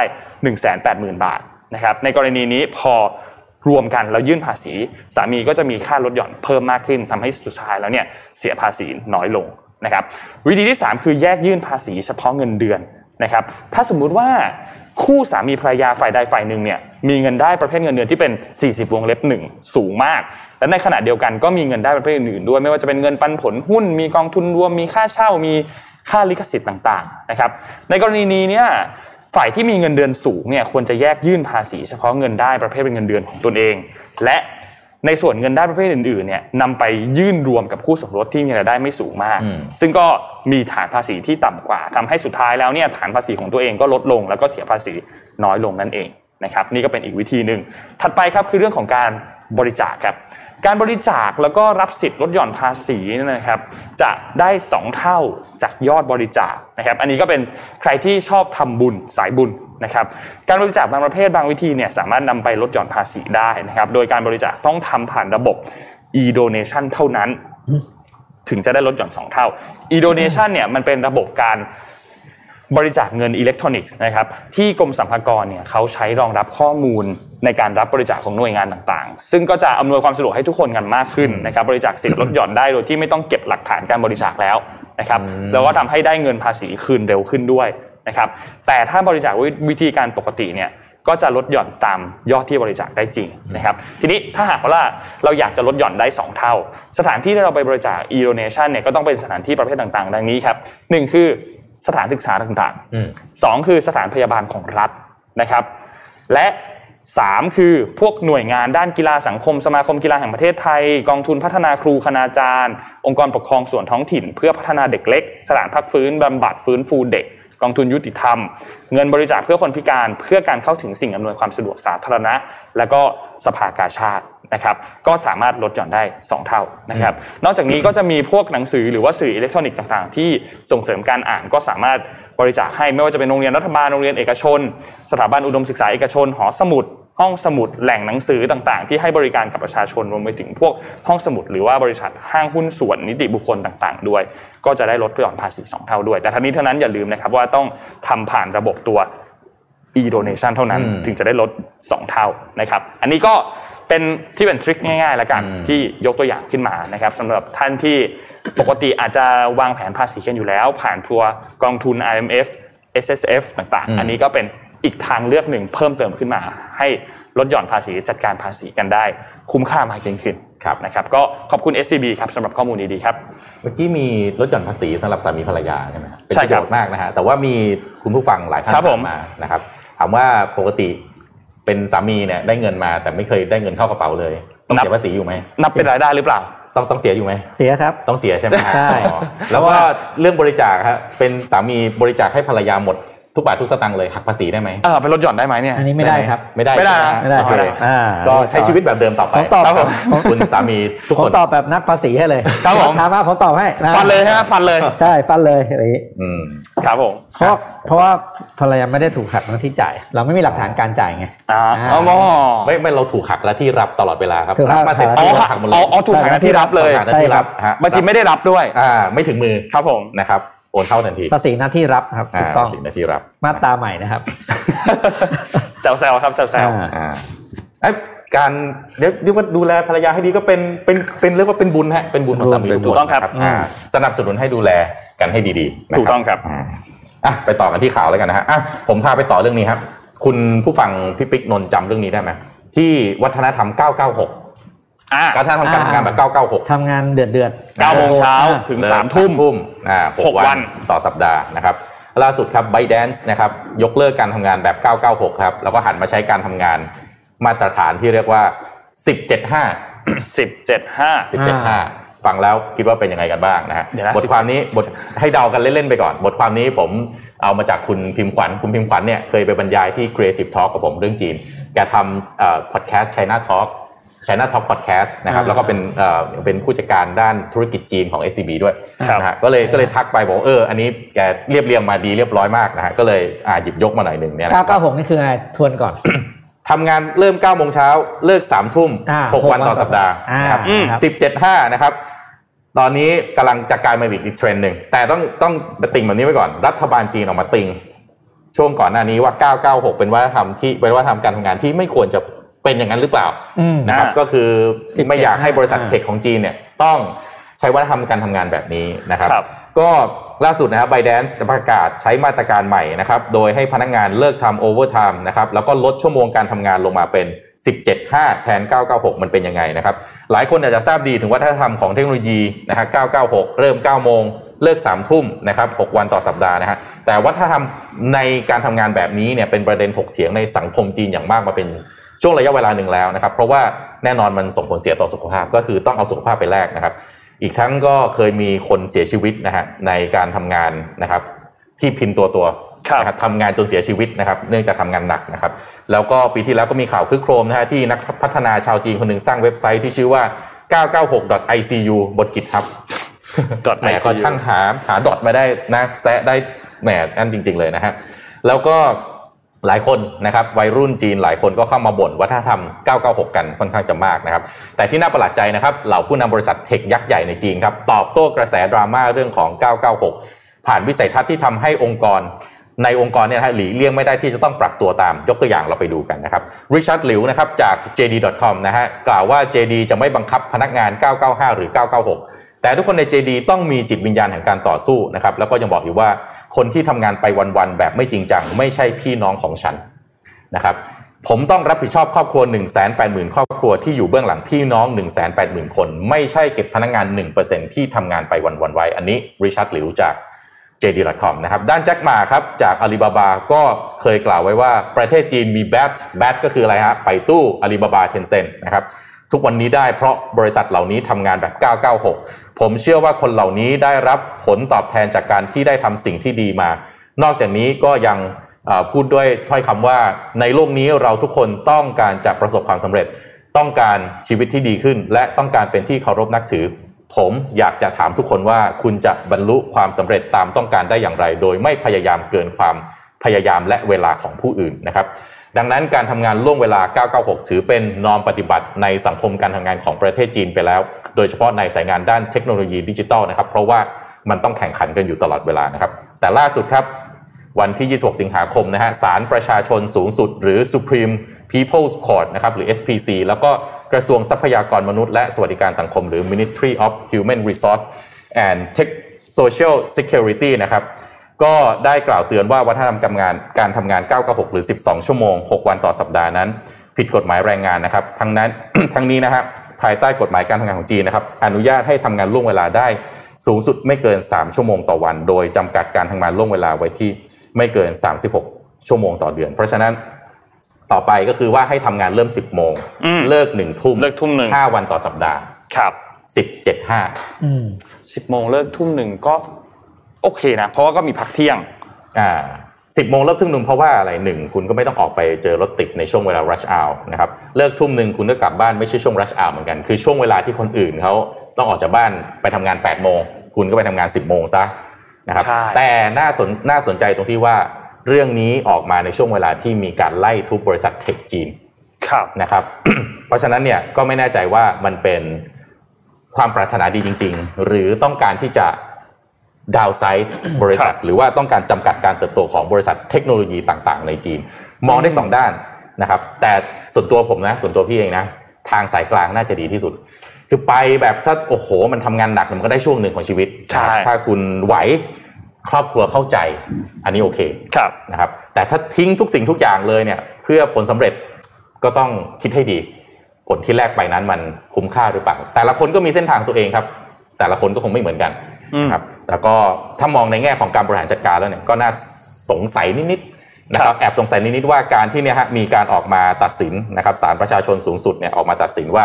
วัฒนธรรม 996 ผิดกฎหมายแล้วนะ เพราะฉะนั้นคุณจะแจ็คมานะครับริชาร์ดหลิวหรือแต่ละคนที่ออกมาแล้วจะมาบอกว่าต่อไปเราต้องทำงานหนักต้อง 996 อันนี้คือคุณผิดกฎหมายนะฮะครับจะเปลี่ยนแปลงวัฒนธรรมการทำงานของสตาร์ทอัพต่าง ๆ ในจีนหรือเปล่าอืมนะครับหรือว่าต่อไปวัฒนสตาร์ทอัพเหล่านี้จะย้ายไปอยู่ประเทศอื่นนะฮะมาประเทศไทยไหม มาประเทศไทยก็น่าสนใจนะครับผมอ่า work from anywhere ได้อะไรอย่างนี้อ่านี่ในคอมเมนต์มีแต่อ่าอ่าทุกคนจดนะฮะ 996 งวดหน้านะครับ 1075 งวดหน้านะครับ โอเค พาไปต่ออะครับเดี๋ยวฝากอันนี้อ๋อมีแจกของแจกของกันหน่อยแจกของกันหน่อยะอันนี้แจกเมาส์ก่อนนะฮะรุ่น W227 นะครับเมาส์ไวเลสจาก Anitech นะครับ ก็แจก 5รางวัลนะครับเป็นซอฟต์คลิกนะครับใช้งานตอนกลางคืน ก็ไม่ต้องมีใครบ่นนะครับอยู่ในออฟฟิศคลิกกันเสียงเงียบตึ๊ดๆๆอ้าวไม่ไม่มีใครได้ยินนะครับ แล้วก็ระยะการทำงาน 10 เมตรนะครับ1,200 dpi ก็แจก 5 รางวัลแชร์กันได้เลยนะครับแชร์แล้วก็จริงๆขอขอความเห็นได้ไหมเออขอความเห็นสักหน่อยหนึ่งคุณคิดว่าวัฒนธรรมการทำงานแบบไหนที่เหมาะกับคนไทยอย่างเรา996ไหม1075 หรือเปล่าอืม work from anywhere ไหม work from home 5วันเลยไหม หรือเข้าออฟฟิศตลอดเวลาอืมต้องเป็นยังไงอ่าแชร์มาให้เอ่อขอความเห็นให้ฟังหน่อยแล้วก็ครับช่วยแชร์ด้วยนะครับแล้วก็อย่าลืมเดี๋ยวแชร์ไลฟ์ด้วยนะให้สมมูลอย่าลืแชร์ด้วยนะสุ่มแจก 5 รางวัลครับหนังสือวันนี้แจกเปล่าแจกหนังสือก็แจกฮะหนังสือก็แจกแจกอะไรยังไง เอานี้ไปเลยไหมรวมกันไปเลยอะรวมกันไปเลยซื้อกี่เล่มฮะเนี่ยหนังสือเราแจกกี่เล่มครับ ทีมงาน สองเล่มสคองรับเล่มอะโอครวมเป็นเจ็ดรางวัลนะครับอ่าขอความเห็นเรื่องวัฒนธรรมการทำงานที่น่าจะเหมาะกับไทยๆเราอืมแล้วก็อย่าลืมแชร์ด้วยนะครับ แชร์กันไปให้เยอะๆนะครับ ครับอ่าผม พาไปต่อที่สหรัฐและรัสเซียครับ เมื่อวันที่ 15 ที่ผ่านมาเนี่ยมีปัญหาอันหนึ่งเกิดขึ้นครับ คืออย่างนี้ครับเอ่อบนเขาเรียกว่าบนชั้นบรรยากาศของเราเนี่ยในวงโคจรรอบโลกของเราเนี่ยอืมมีดาวเทียมเยอะมากถูกไหมอืมครับ แต่ละประเทศก็มีดาวเทียมของตัวเองที่ส่งขึ้นไปใช้ส่งสัญญาณคุยโทรศัพท์ส่งสัญญาณอินเทอร์เน็ตส่งสัญญาณอะไรก็ว่าไปครับนะครับ ทีนี้ทางด้านของเอ่อรัสเซียเนี่ยนะครับเขามีการทดสอบตัวขีปนาวุธอันหนึ่งครับขีปนาวุธอันนี้เนี่ยเป็นขีปนาวุธที่ต่อต้านดาวเทียม คือสมมุติว่าถ้ามีดาวเทียมอันหนึ่งที่แบบ ต้องสงสัยอืมเขาก็ลองทดสอบดูว่าขีปนาวุธอันนี้สามารถทำลายดาวเทียมตัวนั้นได้หรือเปล่านะครับ ก็เลยทดสอบโดยการทำลายขีทำลายดาวเทียมอันหนึ่งของตัวเองอืมทิ้งไปนะครับ ซึ่งการทำลายดาวเทียมอันนึงเนี่ยมันก็ส่งผลให้มีขยะอวกาศเกิดขึ้นเยอะมากนะครับมากกว่า 1,500 ชิ้นก็จะลอยอยู่ในวงโคจรโลกเนี่ยนะครับ และที่สำคัญคือส่งผลกระทบต่อคนที่อยู่ในบริเวณชั้นบรรยากาศตรงนั้นด้วย ก็คือคนที่อยู่ในเอ่อเขาเรียกว่าสถานีอวกาศนานาชาติหรือว่า ISS นะครับก็ต้องย้ายเข้าไปหลบภัยชั่วคราวอยู่ในตัวแคปซูลนะครับคือทางด้านสหพันธรัฐรัสเซียเนี่ยได้มีการยิงขีปนาวุธเกิดขึ้นนะครับ ทางด้าน Net Price นะครับ Net Price เนี่ยเขาเป็นโฆษกกระทรวงการต่างประเทศของสหรัฐนะครับเขาก็บอกว่าตอนนี้เนี่ยการที่คุณยิงขึ้นไปโดยที่ประมาทแบบนี้เนี่ยนะครับก็ส่งผลกระทบ แล้วก็คือยิงขึ้นไปของตัวเองก็เข้าใจแหละไม่ได้ทำลายทรัพย์สินอะไรของคนอื่น แต่มันก็ส่งผลกระทบต่อ คนทั้งโลกอืมเพราะว่ามันก็มีขยะที่อยู่ในวงโคจรต่ำพันห้าร้อยชิ้น แล้วก็อาจจะเกิดให้เกิดเศษซากขนาดเล็กในวงโคจรโลกอีกหลายแสนชิ้นด้วยนะครับ แล้วก็ส่งผลกระทบต่อประโยชน์ทั่วโลกของทุกประเทศเลยนะครับ นอกจากนี้เอง ก็มีการออกแถลงการมาด้วยว่าคุณไพรซ์เนี่ยก็บอกว่าสหรัฐจะไม่ทนต่อการกระทำแบบนี้ แล้วก็เน้นย้ำว่าสิ่งที่เกิดขึ้นเนี่ยเป็นการกระทำที่อันตราย แล้วก็ไร้ความรับผิดชอบอย่างยิ่ง ซึ่งที่ผ่านมาทางสหรัฐ แล้วก็ทางเจ้าหน้าที่ระดับสูงของรัสเซียเองก็ได้มีการพูดคุยกันหลายครั้ง แล้วก็เตือนแล้วด้วยว่าการทดสอบอะไรแบบนี้เนี่ยมันอันตรายมากๆนะครับแต่สุดท้ายก็ทำการทดสอบอยู่ดีนะครับแล้วก็สำหรับคนที่อยู่ในบริเวณสถานี อวกาศเนี่ยนะครับ ก็ต้องหลบภัยอยู่หลบภัยในขณะที่ทางรัสเซียเนี่ยทดสอบนะครับ แล้วก็ต้องบอกว่าทั้งลูกเรือชาวอเมริกัน ลูกเรือชาวรัสเซียที่อยู่ที่บริเวณ ISS เนี่ยก็ได้รับผลกระทบกันหมดนะครับสถานีอวกาศเนี่ยโคจรอยู่เหนือพื้นโลกเนี่ยประมาณ 420 กิโลเมตรนะครับแล้วก็มีความเสี่ยงที่จะกระทบกับตัวซากจากดาวเทียมของรัสเซียด้วยนะครับซึ่งศูนย์บัญชาการของสหรัฐเนี่ยก็บอกว่ากำลัง ตรวจสอบลักษณะของเศษซากเพื่อให้แน่ใจว่าจะมีข้อมูลเพียงพอในการเคลื่อนย้ายดาวเทียม ถ้าหากว่าได้รับผลกระทบนะครับทั้งนี้ก็ต้องจับตามองดูหลังจากนี้ครับทางด้านของ Bill Nelson นะครับผู้บริหารของนาซาเองก็ออกแถลงการบอกว่าเขารู้สึก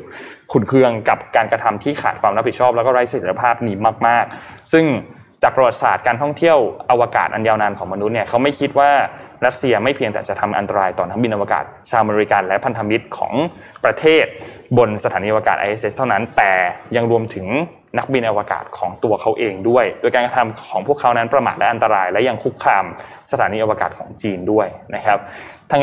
ทางด้านของ Roscosmos นะครับก็คือพูดง่ายคือเป็นทางด้านองค์การอวกาศของรัสเซียนะครับ ก็แถลงตอบโต้ออกมาบอกว่าวงโคจรของเศษซากดาวเทียมที่บังคับให้ลูกเรือต้องย้ายเข้าไปอยู่หลบ ในยานอวกาศในวันนี้เนี่ย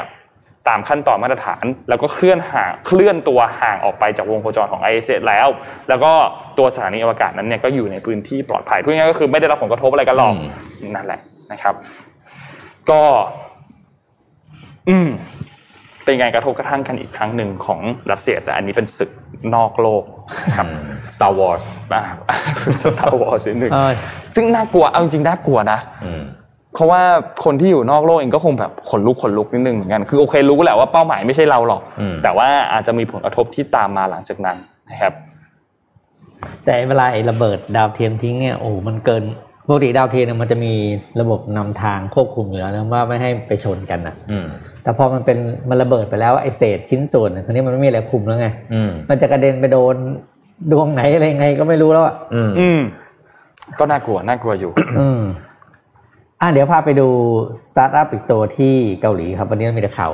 มีข่าวจีนเกาหลีค่อนข้างเยอะนะครับ มาแนะนำให้รู้จักกับสตาร์ทอัพตัวหนึ่งซึ่งล่าสุดเพิ่งได้รับเงินสนับสนุนไปอีกซีอีกอีกชุดใหญ่นะครับ เป็นเป็น series C นะครับสตาร์ทอัพนี้ชื่อ Mathpresso ครับ Mathpresso เนี่ยเป็นเขาเรียกว่า AI based learning นะครับ หมายความว่ามันจะทำความรู้จักกับตัวผู้เรียนเป็นรายบุคคล นะคือเป็นระบบการสอนคณิตศาสตร์ โดยใช้ AI เป็นตัวเลือกบทเรียน เลือกคำถาม เลือกคำอธิบาย คืออย่างว่าเราเราไม่เข้าใจว่าหนึ่งบวกหนึ่งเป็นสองเนี่ยคำตอบมาได้มันเป็นมันมายังไงเนี่ยไอควันไอควันด้าเนี่ยคือตัว AI เนี่ยมันจะเลือกวิธีอธิบายให้ตรงกับเรานะมันไม่ใช่ว่าก็ยกมือหนึ่งบวกหนึ่งเป็นสองมันไม่ได้อย่างนี้ เพราะว่ามันเข้าใจว่าคนแต่ละคนมีวิธีการเข้าใจในเรื่องเดียวกันเนี่ยต่างกันนะครับ โดยล่าสุดนะครับ Mathpresso ซึ่งเป็นสตาร์ทอัพของเกาหลีเนี่ยได้รับเงินสนับสนุนจาก Google นะครับอีก 50 ล้านเหรียญนะครับซึ่งทำให้ตอนนี้ได้เงินสนับสนุนรวมไปแล้วเนี่ยคือ 105 ล้านเหรียญนะครับ จนถึงเดือนมิถุนายนที่ผ่านมา นอกจาก Google แล้วแน่นอนครับซอฟแบงค์ซอฟแบงค์ในเจ้าเอเชียนะครับ เดี๋ยวจะพลาดจะพลาดขบวนต้องมีเขาทุกขบวน ต้องมีต้องมีทุกที่ครับ มีอะไร Asset Venture นะครับ Smile Gate Samsung Venture Investment Corporation อะไรอย่างเงี้ยนะครับก็รายใหญ่ๆทั้งนั้นที่เข้าไปสนับสนุนตัวควันด้านี้นะครับควันด้าในปัจจุบันนี้เนี่ย 85%ของผู้ใช้งานเนี่ยอยู่นอกเกาหลีนะครับ ซึ่งหลักๆก็จะอยู่ในญี่ปุ่นแล้วก็ประเทศใน Southeast Asia รวมถึงไทยด้วยนะผมก็เพิ่งรู้ว่าไทยเนี่ยมีเจ้าไอแอปพลิเคชันแล้วก็ระบบการเรียนออนไลน์คณิตศาสตร์ตรงนี้อยู่ด้วยนะครับ Mathpresso เนี่ยตั้งขึ้นมาตั้งแต่ปี 2015 โดย CEO สองคนร่วมกันคือ Ray Lee กับ Jake Lee นะครับ ซึ่งคนเป็นคนที่คิดค้นเจ้าควันด้าไอหนึ่งออนหนึ่ง Q&A service ตัวนี้นะครับ นอกจากเรื่องของคณิตศาสตร์แล้วต่อไปควอนด้าเนี่ยจะขยายผลไปสู่การสอนออนไลน์วิชาอื่นๆด้วยอืมโดยใช้หลักการเดียวกันก็คือ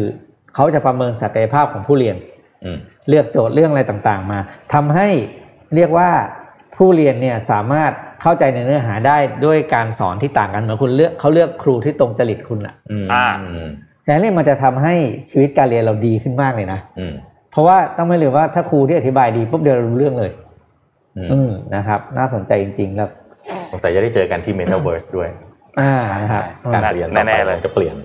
เปลี่ยนไปเยอะอืมนะครับการ เทเลเมดได้อ่าแต่ะแล้วก็คนวิธีการเรียนการสอนเนี่ยเนี่ยเป็นการเรียนการสอนผ่านจอใช่ไหมครับเพราะฉะนั้นการเรียนการสอนจะผ่านภาพเป็นหลักภาพและเสียงมันไม่มีคนมายืนอธิบายอยู่แล้วอืมบอกทุกวันนี้ในแต่ละวันเนี่ยนะครับมีรูปภาพในการอธิบายการสอนเนี่ยอัปโหลดขึ้นไปบนระบบของควันด้าประมาณ 10 ล้านรูปต่อวันโอ้โห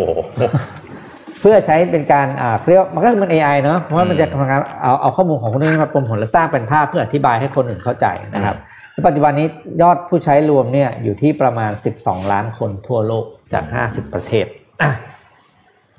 น่าสนใจผมพาไปอัปเดตเรื่องอีกเรื่องหนึ่งที่น่าจะเป็นอีกหนึ่งประเด็นหลักในโลกอนาคตนะครับ นั่นคือสกุลเงินดิจิตอลนะครับ แต่เป็นไม่ใช่คริปโตเคอเรนซีครับเป็นสกุลเงินดิจิตอลที่ออกโดยธนาคารนะครับครับ หรือที่เรียกว่า CBDC Central Bank Digital Currency นะครับธนาคารกลางแต่ละประเทศถ้ามีการออก เอ่อ currency ที่เป็นดิจิตอลออกมานะครับสกุลเงินก็เรียกว่า CBDC นะครับซึ่งกำลังเป็นที่สนใจของธนาคารกลางทั่วโลกนะครับรวมถึงประเทศไทยด้วยนะครับที่กำลังพัฒนาบาทดิจิตอลนะครับที่จะมีการนำออกมาให้ประชาชนแล้วก็ภาคธุรกิจนะครับทดสอบการใช้งานนะครับ โดย CBDC นะครับปัจจุบันก็พัฒนาอยู่บนเอ่อขออภัยนะครับ พัฒนาอยู่บนบล็อกเชนนะครับทำให้มีความปลอดภัยของข้อมูลและการทำธุรกรรมที่มีความสะดวก และก็ประสิทธิภาพมากขึ้นนะครับ ล่าสุดครับ Nikkei Asia นะครับก็รายงานว่า JP Morgan นะครับบริษัทด้านการเงินและก็การลงทุนระดับโลกนะครับร่วมกับบริษัทที่ปรึกษา Oliver Wyman นะครับเปิดเผยผลวิจัยล่าสุดนะครับว่าการพัฒนาเครือข่ายสกุลเงินดิจิทัล CBDC จะช่วยประหยัดต้นทุนการทำธุรกรรมให้กับภาคธุรกิจทั่วโลกได้ไม่ต่ำกว่า1แสนล้านเหรียญสหรัฐต่อปีนะครับรายงานดังกล่าวครับวิเคราะห์ถึงผลกระทบเชิงบวกในการพัฒนาเครือข่ายเชื่อมโยง CBDC ของธนาคารกลางระหว่างประเทศ ทั่วโลกนะครับ โดยแสดงให้เห็นความเป็นไปได้ที่ CBDC จะเข้าไปช่วยทำให้ธุรกรรมระหว่างประเทศสะดวกรวดเร็ว แล้วก็มีค่าใช้จ่ายที่ลดลงนะครับ เนื่องจากปัจจุบันธนาคารในประเทศต่างๆ ต้องอาศัยธนาคารตัวแทนต่างประเทศ หรือตัวกลางอื่นในการทำธุรกรรมโอนเงินระหว่างประเทศ ซึ่งตรงนี้แหละครับทำให้ค่าธรรมเนียมสูงขึ้นแล้วก็ใช้เวลานาน ถ้าใครโอนเงินระหว่างประเทศจะรู้เลยนะครับไม่ใช่โอนตอนนี้ได้อีกหนึ่งชั่วโมงเหมือนคริปโตนะฮะก็ต้องใช้เวลาหลายวันกว่าปลายทางจะได้รับเงินนะครับ ก็ เวลาที่มีการโอนเนี่ยประเด็นสำคัญคือมันมีการโอนข้ามเขตเวลาด้วยนะครับ รายงานก็ประเมินนะครับว่าภาคธุรกิจทั่วโลกจะต้องสูญเสียต้นทุนธุรกรรม ค่าธรรมเนียมประมาณ 1 2 0 0 0 0 ล้านเหรียญสหรัฐ จากการทำธุรกรรมระหว่างประเทศรวม 23.5 ล้านล้านเหรียญสหรัฐนะครับแต่การพัฒนาเครือข่าย CBDC ระหว่างประเทศครับจะช่วยลดขั้นตอนตัวกลางนะครับ ซึ่งตรงนี้จะทำให้ค่าธรรมเนียมในการทำธุรกรรมลดลง เป็นผลดีต่อต้นทุนธุรกิจทั่วโลกนะครับ JP Morgan นะครับรายงานที่ออกมาก็ยังชี้นะครับว่าภูมิภาคอาเซียนของเราเนี่ยแหละครับจะเป็นกลุ่มประเทศที่ได้รับผลประโยชน์มากที่สุดจากเครือข่ายเงินดิจิทัลของธนาคารกลางนะครับ เนื่องจากเป็นตลาดใหญ่ 7%ของการค้าโลก และก็ยังเป็นที่ตั้งของบริษัทข้ามชาติอีกหลายแห่งนะครับ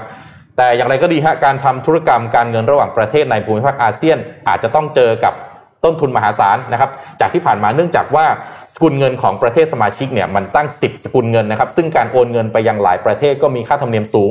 เช่นลาวกัมพูชาที่มีค่าใช้จ่ายในการโอนเงินระหว่างประเทศนะฮะเฉลี่ยเกือบ 12%นะคุณโอนร้อยหนึ่งคุณโดนหักไปเกือบ 12 บาทนะฮะขณะที่เมียนมาก็ประมาณ 10%ตามข้อมูลของธนาคารโลกนะครับ รายงานยกตัวอย่างการโอนเงิน 1 0 0 0 0แบาทนะครับจากไทยไปยังอินโดนีเซียมีค่าธรรมเนียมสูงถึง 40 เหรียญสหรัฐ 1 0 0 0 0แบาทก็ 2 0 0 0 0เอ่อประมาณ 3,000 เหรียญสหรัฐ โดนหักไป 5 40 เหรียญสหรัฐ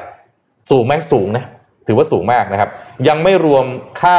ธรรมเนียมอัตราแลกเปลี่ยนอีกนะครับ ซึ่งหากมีการพัฒนาเครือข่าย CBDC ก็จะสามารถลดค่าธรรมเนียมการโอนเงินข้ามพรมแดนได้ถึง 35 เหรียญสหรัฐจาก 40 ลดไป 35 เหลือ 5 เหรียญ ซึ่งช่วยประหยัดเงินเป็นอย่างมากนะครับ นอกจากนี้เครือข่าย CBDC ก็ยังช่วยลดค่าใช้จ่ายในการแลกเปลี่ยนเงินตราระหว่างประเทศด้วยระบบ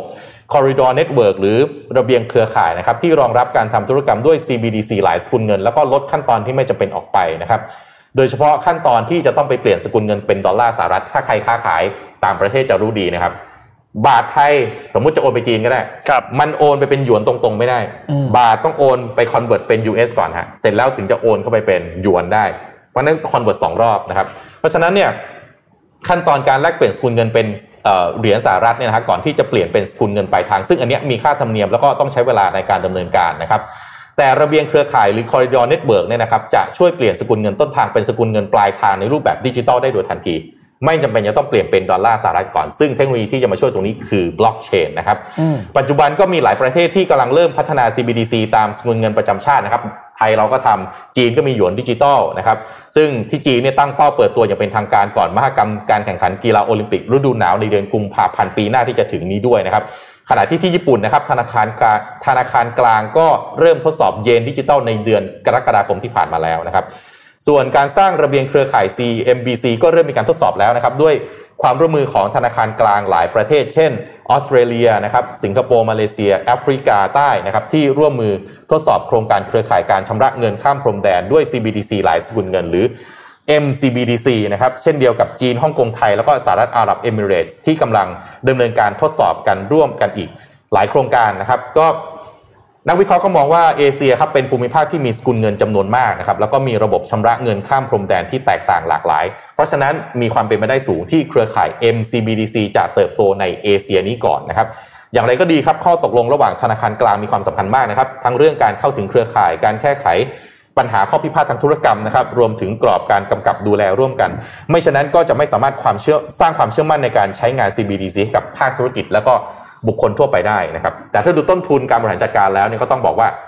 เป็นแค่ a matter of time นะก็ขึ้นอยู่กับเวลาเท่านั้นเองนะครับ สุดท้าย CBDC ก็น่าจะเข้ามามีส่วนอย่างยิ่งในการค้าขายระหว่างประเทศครับจากเดิมที่คุณจะต้องโอนเงินไปหน้าเคาน์เตอร์ หรือเขียนเอกสารโอนต่อไปก็ใช้ CBDC ในการโอน ต่อไปนะฮะโอนวันนี้อ่ารออีก 3 วันปลายทางจะได้หรือเปล่า การค้าขายระหว่างประเทศโอนวันนี้นะฮะโอน5โมงเย็นรอ6โมงเย็นทางฝั่งนู้นคอนเฟิร์มกลับมาส่งของได้เลยเพราะฉะนั้น การแข่งขันอีกแง่หนึ่งจะมีความรุนแรงมากขึ้น เพราะว่าแข่งกันที่เรื่องของเวลามากขึ้นด้วยนะครับนนท์พาไปดูม็อบนิดนึงครับ เมื่อวานนี้มีม็อบของทางด้านม็อบรถบรรทุกครับนะครับทางด้านกลุ่มสหพันธ์การขนส่งทางบกแห่งประเทศไทยนะครับ ก็นำโดยคุณอภิชาติไพรรุ่งเรืองนะครับ ประธานสหพันธ์นะครับ ก็ได้มีการจัดกิจกรรม Truck Power นะครับ อันนี้เป็นซีซั่นที่2นะครับ มีการนำรถบรรทุกออกมาแสดงพลังจากภาคขนส่งนะครับ มีการแสดงออกเชิงสัญลักษณ์นะครับ เรียกร้องให้รัฐบาลเนี่ยตรึงราคาน้ำมันดีเซลอยู่ที่ 25 บาทต่อลิตรนะครับ มีการเคลื่อนขบวนไปยัง 4 เส้นทางครับ คือทางด้านของถนนสายสุขุมวิท ถนนบางนาตราด ถนนกาญจนาพิเศษ และก็ถนนสายเอเชียนะครับ เพื่อมายังกระทรวงพลังงานนะครับ และยื่นหนังสือต่อรัฐมนตรีว่าการกระทรวงพลังงานนะครับ ซึ่งก็มีคุณสมบูรณ์หน่อแก้วนะครับ ซึ่งเป็นรองปลัด กระทรวงพลังงานเนี่ยเป็นตัวแทนออกมารับหนังสือนะครับสำหรับข้อเรียกร้องนะครับก็มีดังนี้ครับหนึ่งคือตึงราคาน้ำมันดีเซลให้อยู่ที่ 25 บาทต่อลิตรนะครับสองคือลดภาษีสรรพสามิตลง 5 บาทต่อลิตรนะครับและยกเลิกการเก็บเงินเข้ากองทุนพลังงานเป็นระยะเวลา 1 ปีนะครับซึ่งก็มีการยื่นหนังสือ แล้วก็หวังว่าจะมีการเปิดโต๊ะเจรจาในการหารือกันในการปรับลดราคานะครับซึ่งก็ทางคุณอภิชาติเนี่ยบอกว่า นี่ไม่ใช่เป็นการกดดันรัฐบาล แต่มาเพื่อสะท้อนปัญหาความเดือดร้อน จึงขอให้รัฐบาลอย่ามองข้ามปัญหานี้ แล้วก็จะขีดเส้น 15 วันนะครับจะต้องมีความชัดเจนจากรัฐบาลออกมา ถ้าหากว่ายังไม่ชัดยังไม่มีการเปิดโต๊ะเจรจากันเกิดขึ้นก็จะยกระดับการเคลื่อนไหวต่อไปให้มากขึ้น โดยในมาตรการต่อไปที่จะมีการยกระดับการเคลื่อนไหวเนี่ยนะครับ ก็บอกว่าจะให้รถบรรทุกทุกคัน เติมน้ำมัน 20 ลิตร และขับรถเข้ากรุงเทพ ถ้าหากว่าน้ำมันหมดตรงไหนก็จะจอดตรงนั้น และถ้าหากว่ารัฐมนตรีกระทรวงพลังงาน ไม่สามารถที่จะแก้ไขปัญหานี้ได้ ก็ควรจะลาออกไปนะครับและนอกจากนี้จะมีการยกระดับนะครับ ไม่ว่าจะเป็นการเคลื่อนไหวต่างๆ ในมาตรการขั้นสูงสุด คือมีการจะปรับราคาภาคขนส่งขึ้น 10%ในวันที่ 1 ธันวาคมนี้ ซึ่งถ้ามีการปรับราคาภาคขนส่งขึ้น 10%เนี่ยก็แน่นอนว่ากระทบกับราคาสินค้าอุปโภคบริโภคด้วยแน่นอนนะครับ และหลังจากนี้เองก็จะเข้าไปชี้แจงกับทางด้านของคณะกรรมการพลังงานสภาผู้แทนราษฎร เพื่อให้ช่วยผลักดันการแก้ไขปัญหาในครั้งนี้ด้วยนะครับนอกจากทางด้านของคุณสมบูรณ์หน่อแก้วรองปลัดรองปลัดกระทรวงพลังงานเนี่ยนะครับ ก็บอกว่าจะนำเสนอเรื่องนี้ให้กับทางด้านของรัฐมนตรีว่าการกระทรวงพลังงาน หลังจากที่กลับจาก คอรมอสัญจรอืมนะครับที่จังหวัดกระบี่นะครับ ซึ่งในเบื้องต้นเองก็เรื่องนี้เกี่ยวข้องกับหลายกระทรวง มีทั้งกระทรวงการคลังเองกระทรวงเกษตรและสหกรณ์กระทรวงพาณิชย์ ก็ต้องมีการเรียกหลาย ๆ กระทรวงเนี่ยมาหารือร่วมกันนะครับ ส่วนที่เรียกร้องมาว่า 25 บาทเนี่ยตามข้อเรียกร้องจะทำได้หรือไม่เนี่ย ก็ทางกระทรวงพลังงานได้มอบหมายให้คณะทำงานเนี่ยไปศึกษารายละเอียดแล้วนะครับ เมื่อวานนี้เนี่ยทางด้านของคุณสุพัฒนพงศ์พันมีเชานะครับ รองนายกรัฐมนตรี แล้วก็รัฐมนตรีว่าการกระทรวงพลังงานเนี่ยก็มีการเปิดเผยก่อนที่จะมีการประชุมครมสัญจรด้วยเขาบอกว่า วันนี้เนี่ยที่จะมีการประชุมกันเนี่ยทางด้านของกระทรวงพลังงานเนี่ยจะนำเรื่องขอกู้เงินเพิ่มเติมภายใต้ตัวพรบกองทุนน้ำมันเชื้อเพลิงปี 2562 เข้าที่ประชุมในคอรมอด้วยนะครับ ก็ขอดูรายละเอียดในตัวงบประมาณนี้ก่อนนะครับ แต่ยังคงย้ำว่าข้อเรียกร้องเดิมที่บอกว่าขอให้ตรึงราคาน้ำมันอยู่ที่ 25 บาทต่อลิตรเนี่ยไม่สามารถทำได้ ก็รอดูว่าทางด้านกลุ่มผู้ชุมนุมจะมาเรียกร้อง หรือขอแก้ไขอะไรเพิ่มเติมหรือเปล่า แล้วก็ย้ำว่ารัฐบาลเนี่ยจะตรึงราคาไว้ให้ไม่เกิน 30 บาทต่อลิตรนะครับ แล้วก็ขอให้ ขอความร่วมมือไปยังเอกชน แล้วก็หน่วยงานที่เกี่ยวข้องแล้วด้วยนะครับทางด้านของพลเอกประยุทธ์จันโอชาครับนายกรัฐมนตรีนะครับ ก็กล่าวถึงเรื่องของที่มีม็อบออกมาเนี่ยนะครับ ก็ที่กดดันให้รัฐบาลตึงราคาไว้ที่ 25 บาท แล้วก็ยืนยันว่า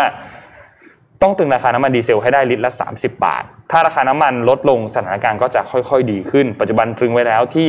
ลิตรละ 30 บาท ก็ใช้เงินเดือนละ 3,000 ล้านบาทแล้ว ทำให้กองทุนน้ำมันเชื้อเพลิงเองก็ติดลบนะครับวันนี้ที่ประชุม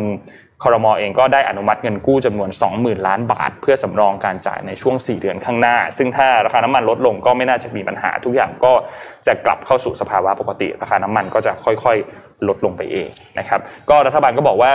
อย่าต้องดูอย่างละเอียด แล้วก็ขอว่าอย่ากดดันนะครับนั่นแหละครับ เป็นม็อบรถบรรทุกที่เกิดขึ้นเมื่อวานนี้นะครับ เมื่อวานหลายท่านไปประชุมเมื่อรถติดอ่าใช่คือมันเป็นช่วงหน้าหนาวด้วยนะซึ่งเป็นซึ่งเป็นช่วงที่ใช้น้ำมันสูงอยู่แล้วทั้งในโดยเฉพาะเมืองหนาวนะเขาต้องใช้น้ำมันว่าเรื่องอะไรนะ ราคาน้ำมันจะลงนี่โหไม่น่าไม่น่าไม่น่าก่อนกุมภาไม่ง่ายเพราะมันมันเป็นเทศกาลที่อันนี้หมายถึงภาพรวมตลาดโลกเลยนะเพราะมันเป็นฤดูของการใช้น้ำมันจริง ๆ ครับอ่า ไหนๆอยู่ที่ข่าวประเทศไทยผมพาไปอัปเดตข่าวโครงสร้างพื้นฐานของประเทศสักนิดหนึ่งนะครับ มีสิ่งที่น่าสนใจครับที่ภูเก็ตครับครับ 16 องค์กรเอกชนภูเก็ตครับ รวมนะครับกับหน่วยงานภาครัฐนะซึ่งปกติก็จะไม่ค่อยเห็นแบบนี้นะครับ แสดงจุดยืนนะฮะที่จะยื่นหนังสือนะครับ ต้องการรถไฟฟ้ารางเบาล้อเหล็กนะครับหลังจากที่รฟมเสนอล้อยางที่ลงทุนต่ำกว่า โดยจะยื่นหนังสือต่อรัฐมนตรีว่าการกระทรวงคมนาคมนะประเด็นอย่างนี้ย้อนหลังกลับไปก่อน ผมเคยเอาเรื่องนี้มาเล่าในข่าวโครงสร้างพื้นฐานที่ Mission Daily Report เนี่ยนะครับว่าที่ภูเก็ตเนี่ยเขากำลังกำลังมีการสร้างรถรางนะครับในการขนส่งเขากำลังมีสนามบินนะครับมีรถไฟทางคู่นะครับมีทางด่วนเยอะมากเลยฮะที่เป็นโครงสร้างพื้นฐานที่จะเกิดขึ้นในภูเก็ตนะครับแต่ประเด็นที่ออกมา ยื่นหนังสือเนี่ยคือการสร้างรถไฟฟ้านะครับ ที่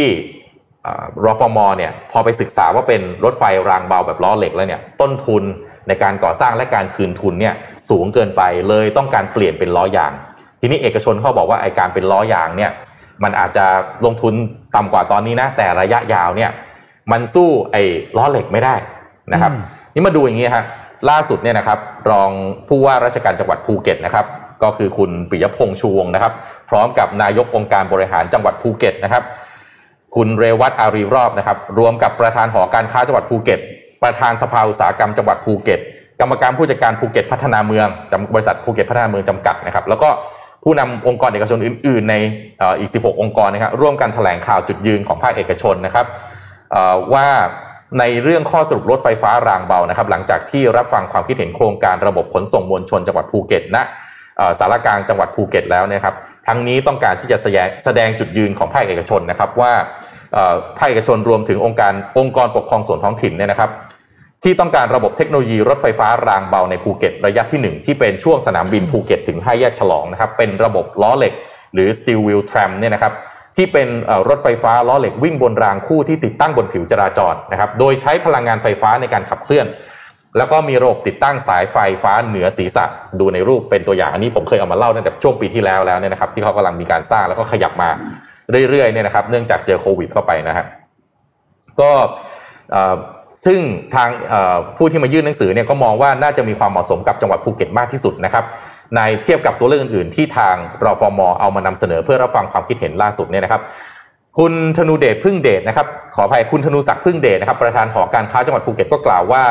เนื่องจากรถไฟการรถไฟฟ้าขนส่งมวลชนแห่งประเทศไทยรอฟมอที่มีการจัดประชุมเพื่อประชาสัมพันธ์นะครับ แล้วก็รับฟังความคิดเห็นเพิ่มเติมโครงการระบบขนส่งมวลชน จังหวัดภูเก็ต ระยะที่ 1 ช่วงสนามบินภูเก็ต5แยกฉลองระยะทาง 42 กิโลเมตรเนี่ยนะครับ โดยเป็นการเปิดรับฟังความคิดเห็นเนี่ยรอฟมอได้นำเสนอทางเลือกเทคโนโลยี ระบบรถไฟฟ้าที่จะเกิดขึ้นในภูเก็ตเนี่ยเขานำเสนอไว้ 3 ระบบ ก็คือรถไฟฟ้ารางเบาล้อเหล็กที่ผมบอกไปแล้วเนี่ย steel wheel tram เนี่ยนะครับ เป็นรถไฟฟ้าล้อเหล็กวิ่งบนรางคู่ติดตั้งบนผิวจราจรนะครับ แล้วก็ใช้พลังงานไฟฟ้าในการขับเคลื่อนนะครับ แล้วก็รถไฟฟ้ารางเบาล้อยาง ชนิดรางนำทางหรือ guided tram นะอันนี้วิ่งบนรางเดี่ยวที่ติดตั้งบนติดตั้งระบบสายไฟฟ้าเหนือศีรษะเช่นเดียวกันนะครับ แล้วก็ระบบรถไฟฟ้ารางเบาล้อยางชนิดรถเสมือน อันนี้เป็นรถไฟฟ้าล้อยางที่วิ่งบนผิวจราจร แล้วก็มีรางเสมือน พร้อมระบบอัตโนมัตินะครับในการควบคุมการเดินรถให้วิ่งไปนะตามแนวทางที่กำหนด แล้วก็ใช้พลังงานไฟฟ้าในการขับเคลื่อน ต้องบอกว่าทั้ง 3 ระบบใช้พลังงานไฟฟ้าเหมือนกันหมดนะครับ แต่ทางประธานหอการค้าภูเก็ตเนี่ยก็มองว่าก่อนหน้านี้เนี่ยผลการศึกษาระบุมาตลอดถึงระบบที่เหมาะสมกับภูเก็ต ว่าจะเป็นรถไฟฟ้ารางเบาล้อเหล็ก แต่รอฟอร์มเนี่ยเพิ่งจะมาปรับเพิ่มทางเลือกเป็นล้อยางในการรับฟังความคิดเห็นครั้งล่าสุด เพราะอย่างที่ผมได้เรียนไปการลงการลงทุนเนี่ยมันต่ำกว่าระบบล้อเหล็กนะครับแต่ภาคเอกชนแล้วก็กรอภูเก็ตเนี่ยนะครับมองว่าระบบที่เหมาะสมกับภูเก็ตน่าจะเป็นล้อเหล็กเพราะเป็นระบบที่นิยมใช้กันทั่วโลกมีผู้ผลิตหลากหลาย แล้วก็มีประสบการณ์ยาวนานน่าจะออกแบบให้ภูเก็ตเนี่ยได้ดีแล้วก็เหมาะสมกับเมืองมากกว่า รวมถึงเป็นระบบที่รักษาสิ่งแวดล้อมนะครับถึงแม้ว่าการลงทุนจะสูงกว่าระบบล้อยางนะครับ แต่การดูแลรักษาต้นทุนจะต่ำกว่าล้อยางในระยะยาวนะครับ นอกจากนี้เท่าที่ทราบนั้นในระบบล้อยางก็มีผู้ผลิตน้อยราย แล้วก็เป็นระบบใหม่ก็ไม่แน่ใจว่าจะเหมาะสมกับภูเก็ตหรือไม่นะครับ นั้นก็อันนี้ที่ภูเก็ตน่าสนใจมีการพัฒนาหลายอย่างเกิดขึ้นนะครับ แล้วก็มีการลงทุนที่จะช่วยพัฒนานะฮะยกระดับโครงสร้างพื้นฐานทั้งหมดในจังหวัดให้เกิดขึ้น ก็ต้องน่าจับตาดูครับว่าคนภูเก็ตสุดท้ายจะได้รถไฟฟ้าทางด่วนนี่น่าจะได้แน่นะครับ แต่รถไฟฟ้าจะมาหน้าตาแบบไหน ตอนนี้กำลังมีการยื่นหนังสือนะฮะจากเดิมล้อเหล็กเป็นล้อยาง แต่ยื่นหนังสือบอกเขาให้กลับจากล้อยางที่เปลี่ยนวิธีการลงทุนกลับมาเป็นล้อเหล็กเหมือนเดิมนะครับก็ดูกันต่อไปเป็นกำลังใจให้ชาวภูเก็ต แล้วก็หน่วยงานทุกหน่วยงานในภูเก็ตเลยนะครับใช่เราเราเราอยากไปเที่ยวภูเก็ตอยู่แล้วชอบมากชอบมากนะครับนำพาไปดูเรื่องสุดท้ายแล้วครับ คือเรื่องของสภาเมื่อวานนี้นะครับที่มีการถกกันเรื่องของร่าง รัฐธรรมนูญ ฉบับประชาชนนะครับที่เสนอโดยกลุ่ม resolution นะครับเมื่อวานนี้เนี่ยก็มีการอภิปรายกันถึงเรื่องนี้ต้องบอกว่าก็รวมๆแล้วเนี่ยคือ 18 ชั่วโมงนะครับ มีสวรัฐสว 5 ชั่วโมง สสรัฐบาล 5 ชั่วโมง สสฝ่ายค้าน 5 ชั่วโมง แล้วก็ทางด้านของกลุ่มที่เป็นคนนำเสนอเนี่ยอีก 3 ชั่วโมงนะครับ พวกประเด็นหลักๆต่างๆ ก็ยกตัวอย่างสองสามัญก็เช่นเรื่องของการยกเลิก วุฒิสภาให้เหลือเพียงแค่สภาผู้แทนราษฎร หรือว่าสสคุยง่ายคือใช้ระบบสภาเดี่ยวนะครับ หรือว่าสร้างขั้นตอนการถอดถอนตุลาการเลิกยุทธศาสตร์แห่งชาติ 20 ปีต่างๆเนี่ยนะครับไฮไลท์เมื่อวานนี้ก็มีหลายอัน คิดว่าอยากให้ทุกท่านกลับไปดูย้อนหลังกันอีกทีหนึ่งนะครับเพราะว่ามีประเด็นหลายประเด็นที่มีการพูดถึงนะครับฝั่งของสสฝ่ายค้านก็เห็นด้วยกับตัวร่างอันนี้ มีมติร่วมกันแล้วว่าจะรับร่างนะครับ ฝั่งของสสรัฐบาลเองเมื่อวานนี้ก็สฝั่งของพลังประชารัฐเนี่ย หลาย ๆ ท่านก็มีท่าทีชัดเจนว่าไม่เห็นด้วยกับตัวร่างอันนี้นะครับมีบางท่านที่บอกว่าเห็นด้วยกับประเด็นเกี่ยวกับเรื่องของรื้อสารรัฐธรรมนูญ อันนี้เป็นสสของพลังประชารัฐนะครับที่เห็นด้วยกับประเด็นอันนี้ แล้วก็มีการตั้งคำถามต่างๆ เรื่องของเทคนิคการร่างรัฐธรรมนูญต่างๆ อันนี้ ทางด้านของคุณเลิศรัต รัตนวานิชนะครับที่เป็นสวนะครับ ก็กล่าวว่าชื่นชมเรื่องของการยกร่างที่ทำได้ค่อนข้างสมบูรณ์ แต่ในเนื้อหาสาระก็ว่ากันอีกทีหนึ่งนะครับ ฝั่งสวเองเมื่อวานนี้ท่าทีของสว